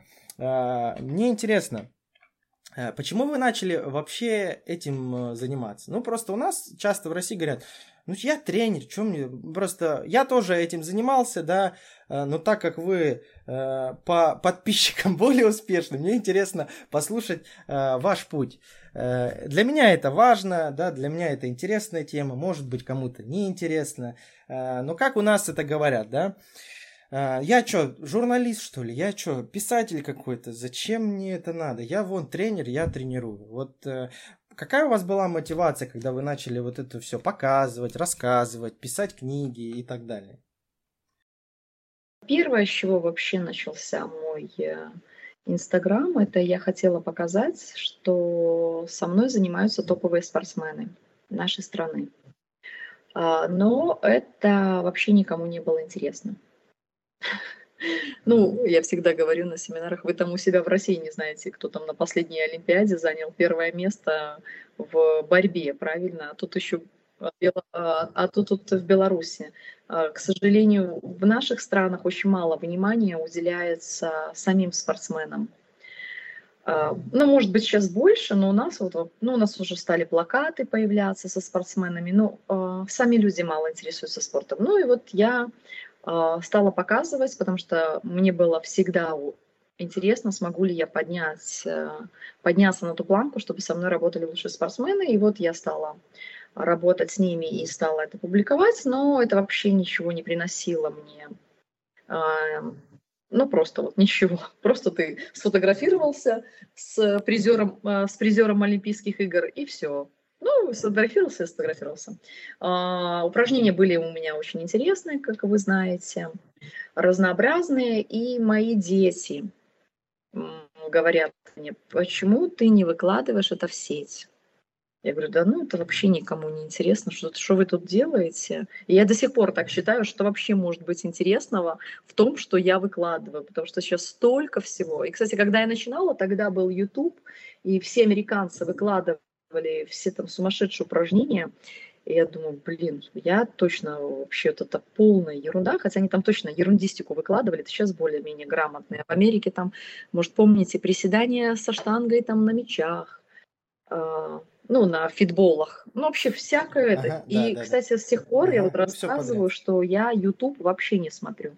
У меня вот эти американские тренеры настолько тогда отбили желание, потому что я приехала из Европы, у меня такой был порыв все вот по миллиметру раскладывать в тренировочном процессе, и потом ты смотришь, они там на этих мячах прыгают, там приседают, вообще какую-то полную там ерунду делают, и просто отбило вот желание. Я до сих пор там только рецепты захожу, там, если надо суп там сварить, смотрю, как там быстро, грамотно, если там больше пяти минут, вообще не могу смотреть. Ну, Поэтому я вас и спросила, будет ли кто-то это слушать больше пяти минут. Эм, И потом мои дети говорят, да, мои дети говорят, давай выкладывать, давай выкладывать э, упражнения, научили меня снимать истории, показали, как это делать. Уже, тем, э, уже истории снимали, наверное, года два в Инстаграм, я еще не выходила с историями.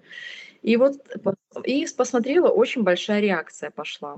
М, Ежедневно я получала там десятки сообщений, и мне очень это затянуло, мне понравилось, это первое было.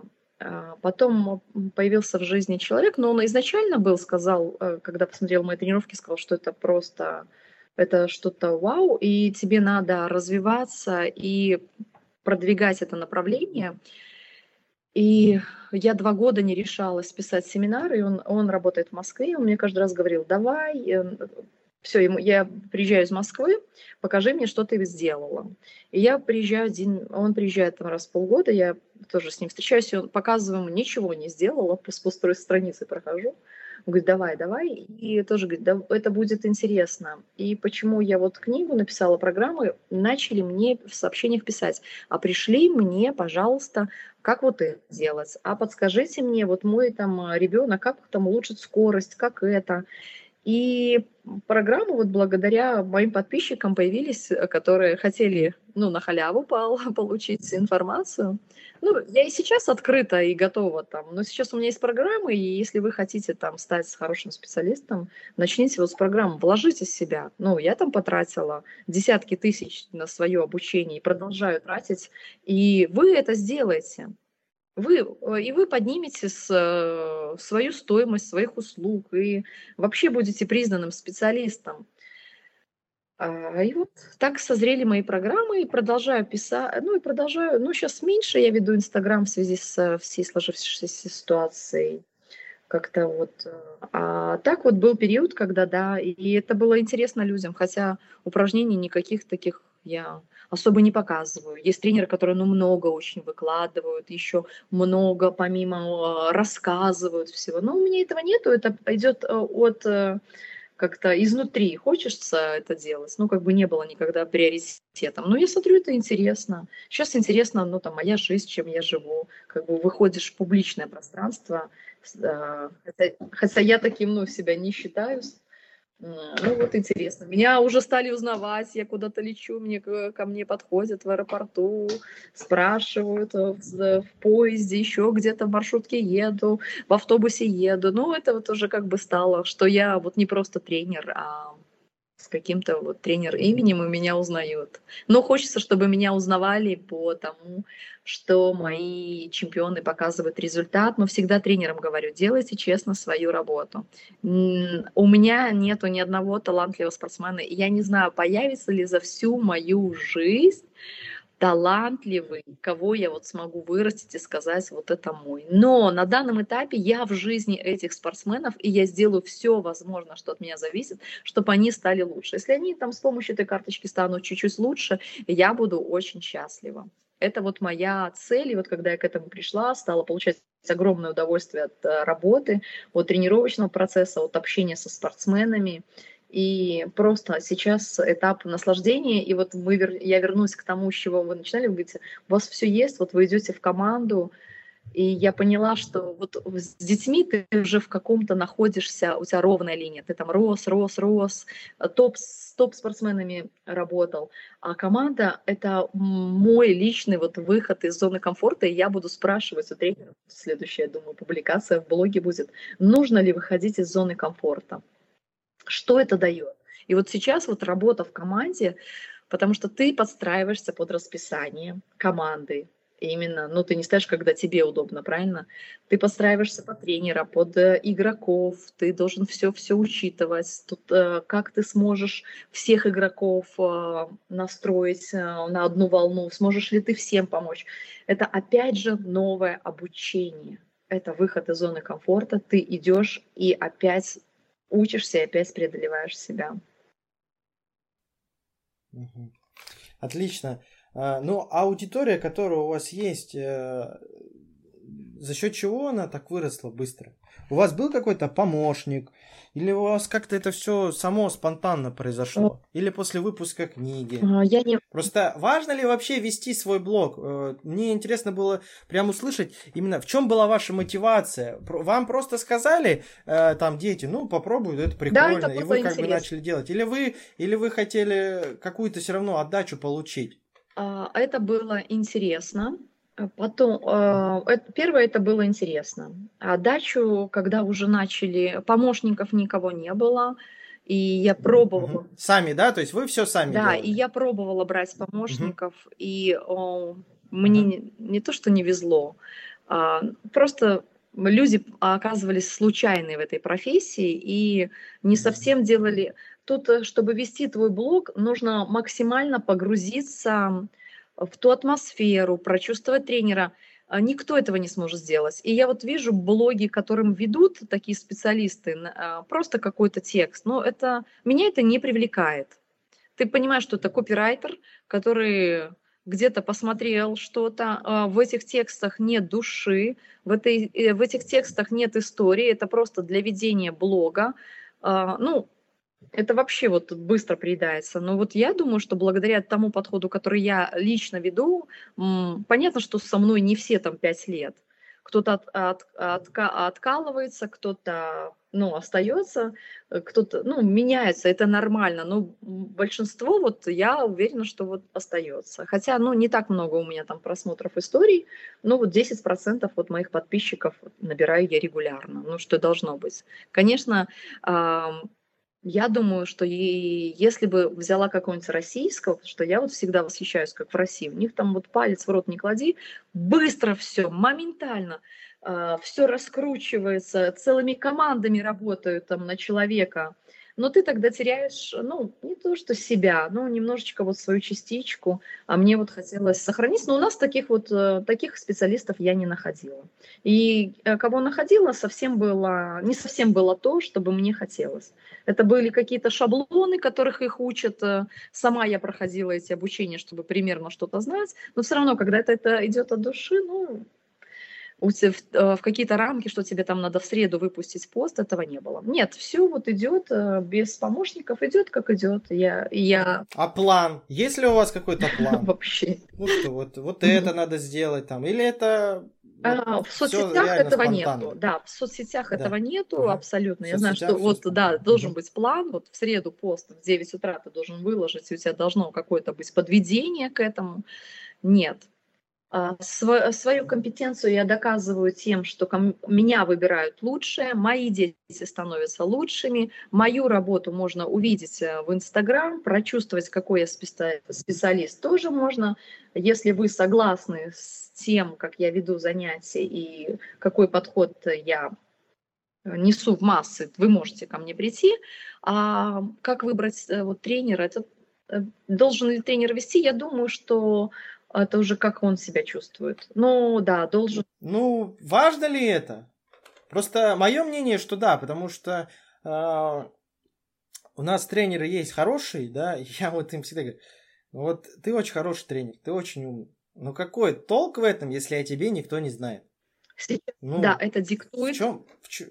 Все верно вы говорите, это диктует современная жизнь. Это, ну, ты вот я сейчас уже могу не выкладывать, я знаю, что у меня будут люди. А ему, э, если парень молодой, вот он классный, все у него, э, ему обязательно надо выкладывать. А, и, э, и выкладывают, чтобы хотя бы сравнить, потому что шарлатанов тоже очень много. Кто-то там меня считает шарлатаном, кого-то там я считаю шарлатаном. Вы выкладывайте, чтобы люди могли видеть, какие вы.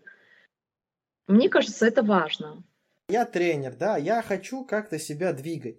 Просто вот э, тоже в Телеграме, знаете, есть такие, э, были такие моменты, да, там несколько сообщений, я пытался как-то объяснить эти вещи. У нас просто как-то с детства принято, деньги это плохо, э, нельзя себя двигать. И когда, э, я сто процентов думаю, что у вас такое было, потому что у меня тоже есть там какие-то свои обучающие моменты по футболу, и часто начинается такая, ой, да он коммерсант, он хочет только заработать. Вот что он там выложил. Да я это в книжке все прочитал. Да они там все скопировали это. Ну и начинается вот э, такая штука. И это как-то считается, знаете, вот ну, у нас в России, в, в нашем именно в таком комьюнити, я это вижу. У нас это считается как ну, таким как постыдным, типа, ну ты тренер и тренируй, что ты там выкладываешь, что ты там хочешь обдурить, заработать денег и так далее. Вот у вас были такие моменты? Вам кто-нибудь говорил такие вещи? А, мне лично никто не говорил, но завистников у меня ну, комментарии, да, завистники, а, возможно, хейтеры, которые... они будут всегда. Чем ты выше будешь подниматься, тем больше их будет. Ты стоишь на одной ступени, у тебя один хейтер. Ты стоишь на двух ступенях, два. Ты стоишь на десятой у тебя 10 хейтеров. Это нормально. Помните, я говорила, что прорабатываешь себя.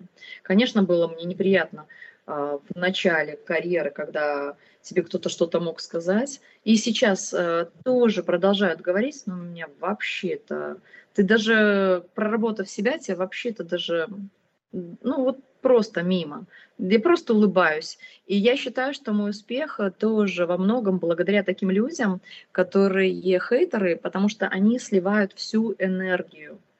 Ну, вот э, он мог занять, э, ну, вот счастливый тренер, да, он никак, вот вы мне там рассказываете, кто-то там мог бы там что-то или что-то делает, ну, мне вообще вот настолько, ну, он делает, ну, да, может привести к травмам. Я его вообще даже близко обсуждать не буду. Я самодостаточный, уверенный э, в себе тренер, который вообще даже этого не заметит. И вот счастливый тренер, будет он это замечать, что кто-то что-то выложил, кто-то что-то, он, да, он порадуется. Я вот говорю, выкладывайте, я порадуюсь за других. У меня будет выбор, э, кому отправить своего ребенка, я буду видеть, что он там дает.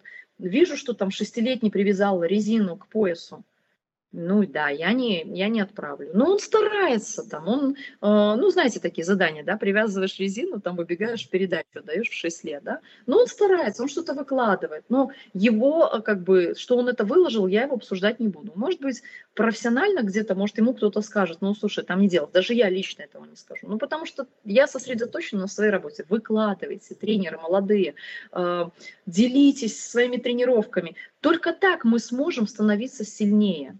Только так. Я, например, что-то выложу, мне там кто-то хейтер напишет, он себя неправильно сделал. И моя подруга всегда удивляется. Я иду, что я делаю? Я не начинаю с ним спорить. Я иду на обучение. Я иду узнавать, почему, почему вот, о, вот что-то он тут неправильно сделал, а я не знала как. Я даже спасибо скажу. И она говорит, как ты вот, ну, тебе кто-то там что-то напишет, а мне интересно, потому что я не могу все знать.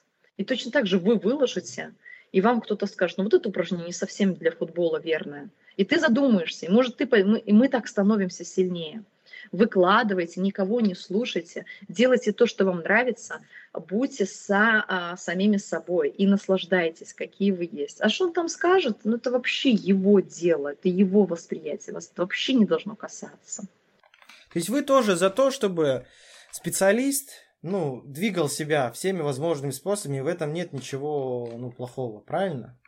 Просто я за это, я всегда это говорю, что Просто что такое двигал себя? себя? Ну, показывать свою что работу. Показывать себя? свою работу. Показывать, что вот э, мы так работаем, вот достижения наших ребят, смотрите. Э, то, что я делаю, работает. То, что мы делаем, да, ну, это правильно, да, вот смотрите, ты, ты, ты, ты, ты.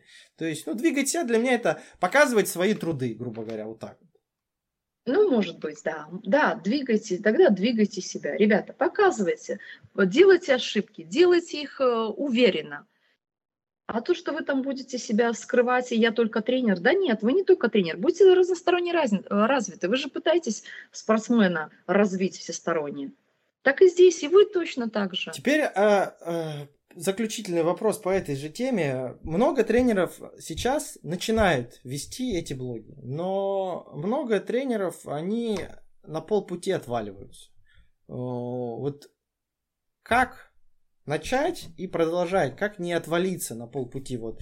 Э, у вас тоже, наверное, были такие моменты, когда вы выкладывали что-то, у вас не было никакой отдачи первое время, да, иногда была, иногда не было. Что вас заставляло вот э, дальше работать, дальше показывать и там не смотреть на эти вещи?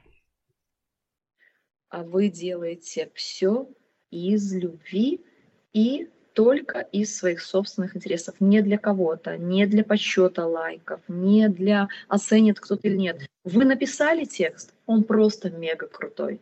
Если он вам нравится, а вы единственный человек, кто должен оценить свой текст и себе поставить лайк, тогда это будет супер. Без ожиданий. И вот когда э, я это поняла, когда я этому научилась, вообще просто мир для меня перевернулся. Ты, вы просто наслаждаетесь от самого себя. И неважно, а, кто что скажет. Я знаю, что этот подкаст скажет, супер, самый лучший подкаст. Даже если никто этого не скажет. Я вообще насладилась каждой минутой общения с вами а, вопросами, вашими а, тоже выводами, всем. Я, и я просто получила мега классное удовольствие и мне все равно, что скажет Петя или Вася, который будет не согласен с моим мнением. Мне просто все равно. Да, это, это супер концовка. Спасибо большое. Uh, у нас Не, ну зак... давайте другую концовку сделаем. А у нас концовка, у нас uh, в заключении uh, наши гости они дают какие-то пожелания, напутствия. Вот так как у нас аудитория состоит и из э, тренеров разных тоже видов спорта, и из родителей, и из э, футболистов, Родители, да, детей, да, да мы э, у каждого гостя, да, э, всегда в конце спрашиваем, э, что вы пожелаете нашим э, родителям юных спортсменов, э, что вы пожелаете коллегам, да, вашим тренерам, и что вы пожелаете самим спортсменам? А первое, кому мы же? Родителям. Родителям. Родителям. Первое, это нужно услышать своего ребенка, а что ему на самом деле хочется, что ему на самом деле нравится. Это самое главное. Быть своим ребенком на одной волне, потому что случается такое, что дети идут туда и делают то, что нравится родителям, и боятся им об этом сказать, чтобы их не разочаровать будьте на одной волне, а, прислушивайтесь, помогайте всячески. А, если вы видите, что ваш ребенок а, способен, вместе с ним образовывайтесь. Это значит, что интересуйтесь питанием, интересуйтесь тренировками, что лучше будет вашему ребенку. Будьте мини-версией тренера, и если вы выбрали этого тренера, доверяйте ему. Если вы не доверяете этому тренеру, то не водите туда своего ребенка, потому что дети все считывают. Они чувствуют э, внутреннее состояние родителей, это все переносится на тренировки, дети зажимаются, и потом и сам ребенок не понимает, почему так происходит, и тренеры тоже образовывайтесь вместе с тренером. Просто будьте мини-версией тренера. Во, это супер. Без погружения вот в эту среду, да, наверное, не получится э, правильного развития. И часто вот у нас родители, да, есть такие, э, я часто вижу, которые, ну, отдали на футбол, приехали, забрали, отвезли, забрали. То есть, э, мне кажется, это, ну, тоже не очень хороший подход. Вот это крутые слова, потому что если вы родитель, вы должны ну, начать по чуть-чуть изучать все детали этого спорта, понять, хороший тренер у вас э, или плохой, почему он хороший или почему он плохой, правильные ли тренировки, а как надо. То есть, ну, хотите вы этого или нет, если у вас там много работы или нет, ну, без этого, мне кажется, вообще без вариантов. Нужно реально быть мини-тренером. Да. А, теперь у нас а, спортсменам давайте. Футболисты, хоккеисты, не знаю, гимнасты. Э, что, что им пожелаете, советуете? Карьера, она очень быстротечна. Вы не успеете оглянуться, как э, вам придется закончить. Это может быть после школы или если все будет хорошо, это будет э, после клубной карьеры. Но в любом случае э, спорт э, рано или поздно в жизни как игрока закончится.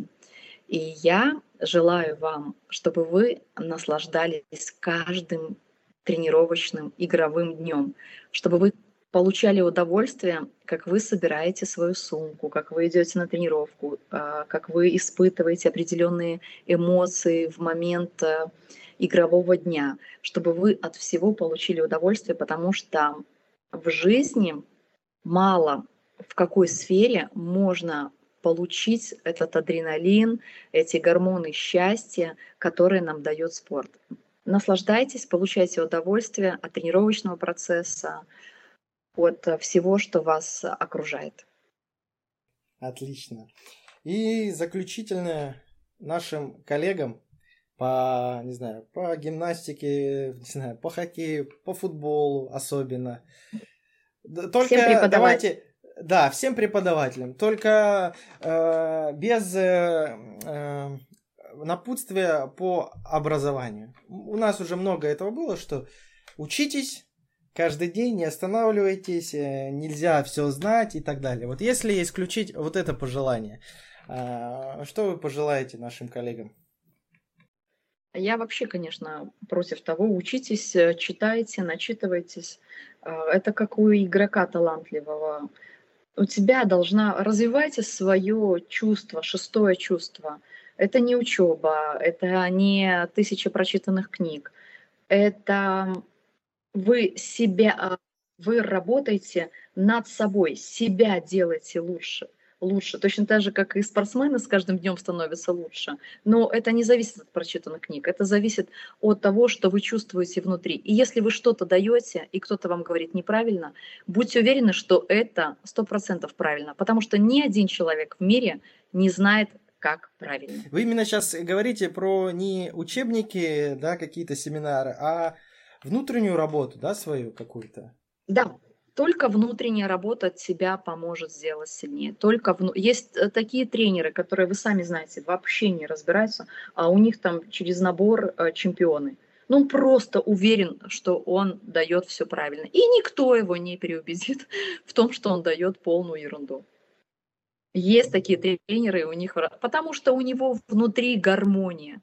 И я вот желаю, чтобы вы чувствовали эту гармонию и были уверены в том, что вы даете. Ни одна статистика, ни один а, сбор цифр. Мы не можем быть в этом уверены, что это правильно. И я не могу сказать, что я даю, и вот это правильно. И вы не можете. И нет такого человека. Но вот я просто в своей работе, ну, за свою работу я могу говорить.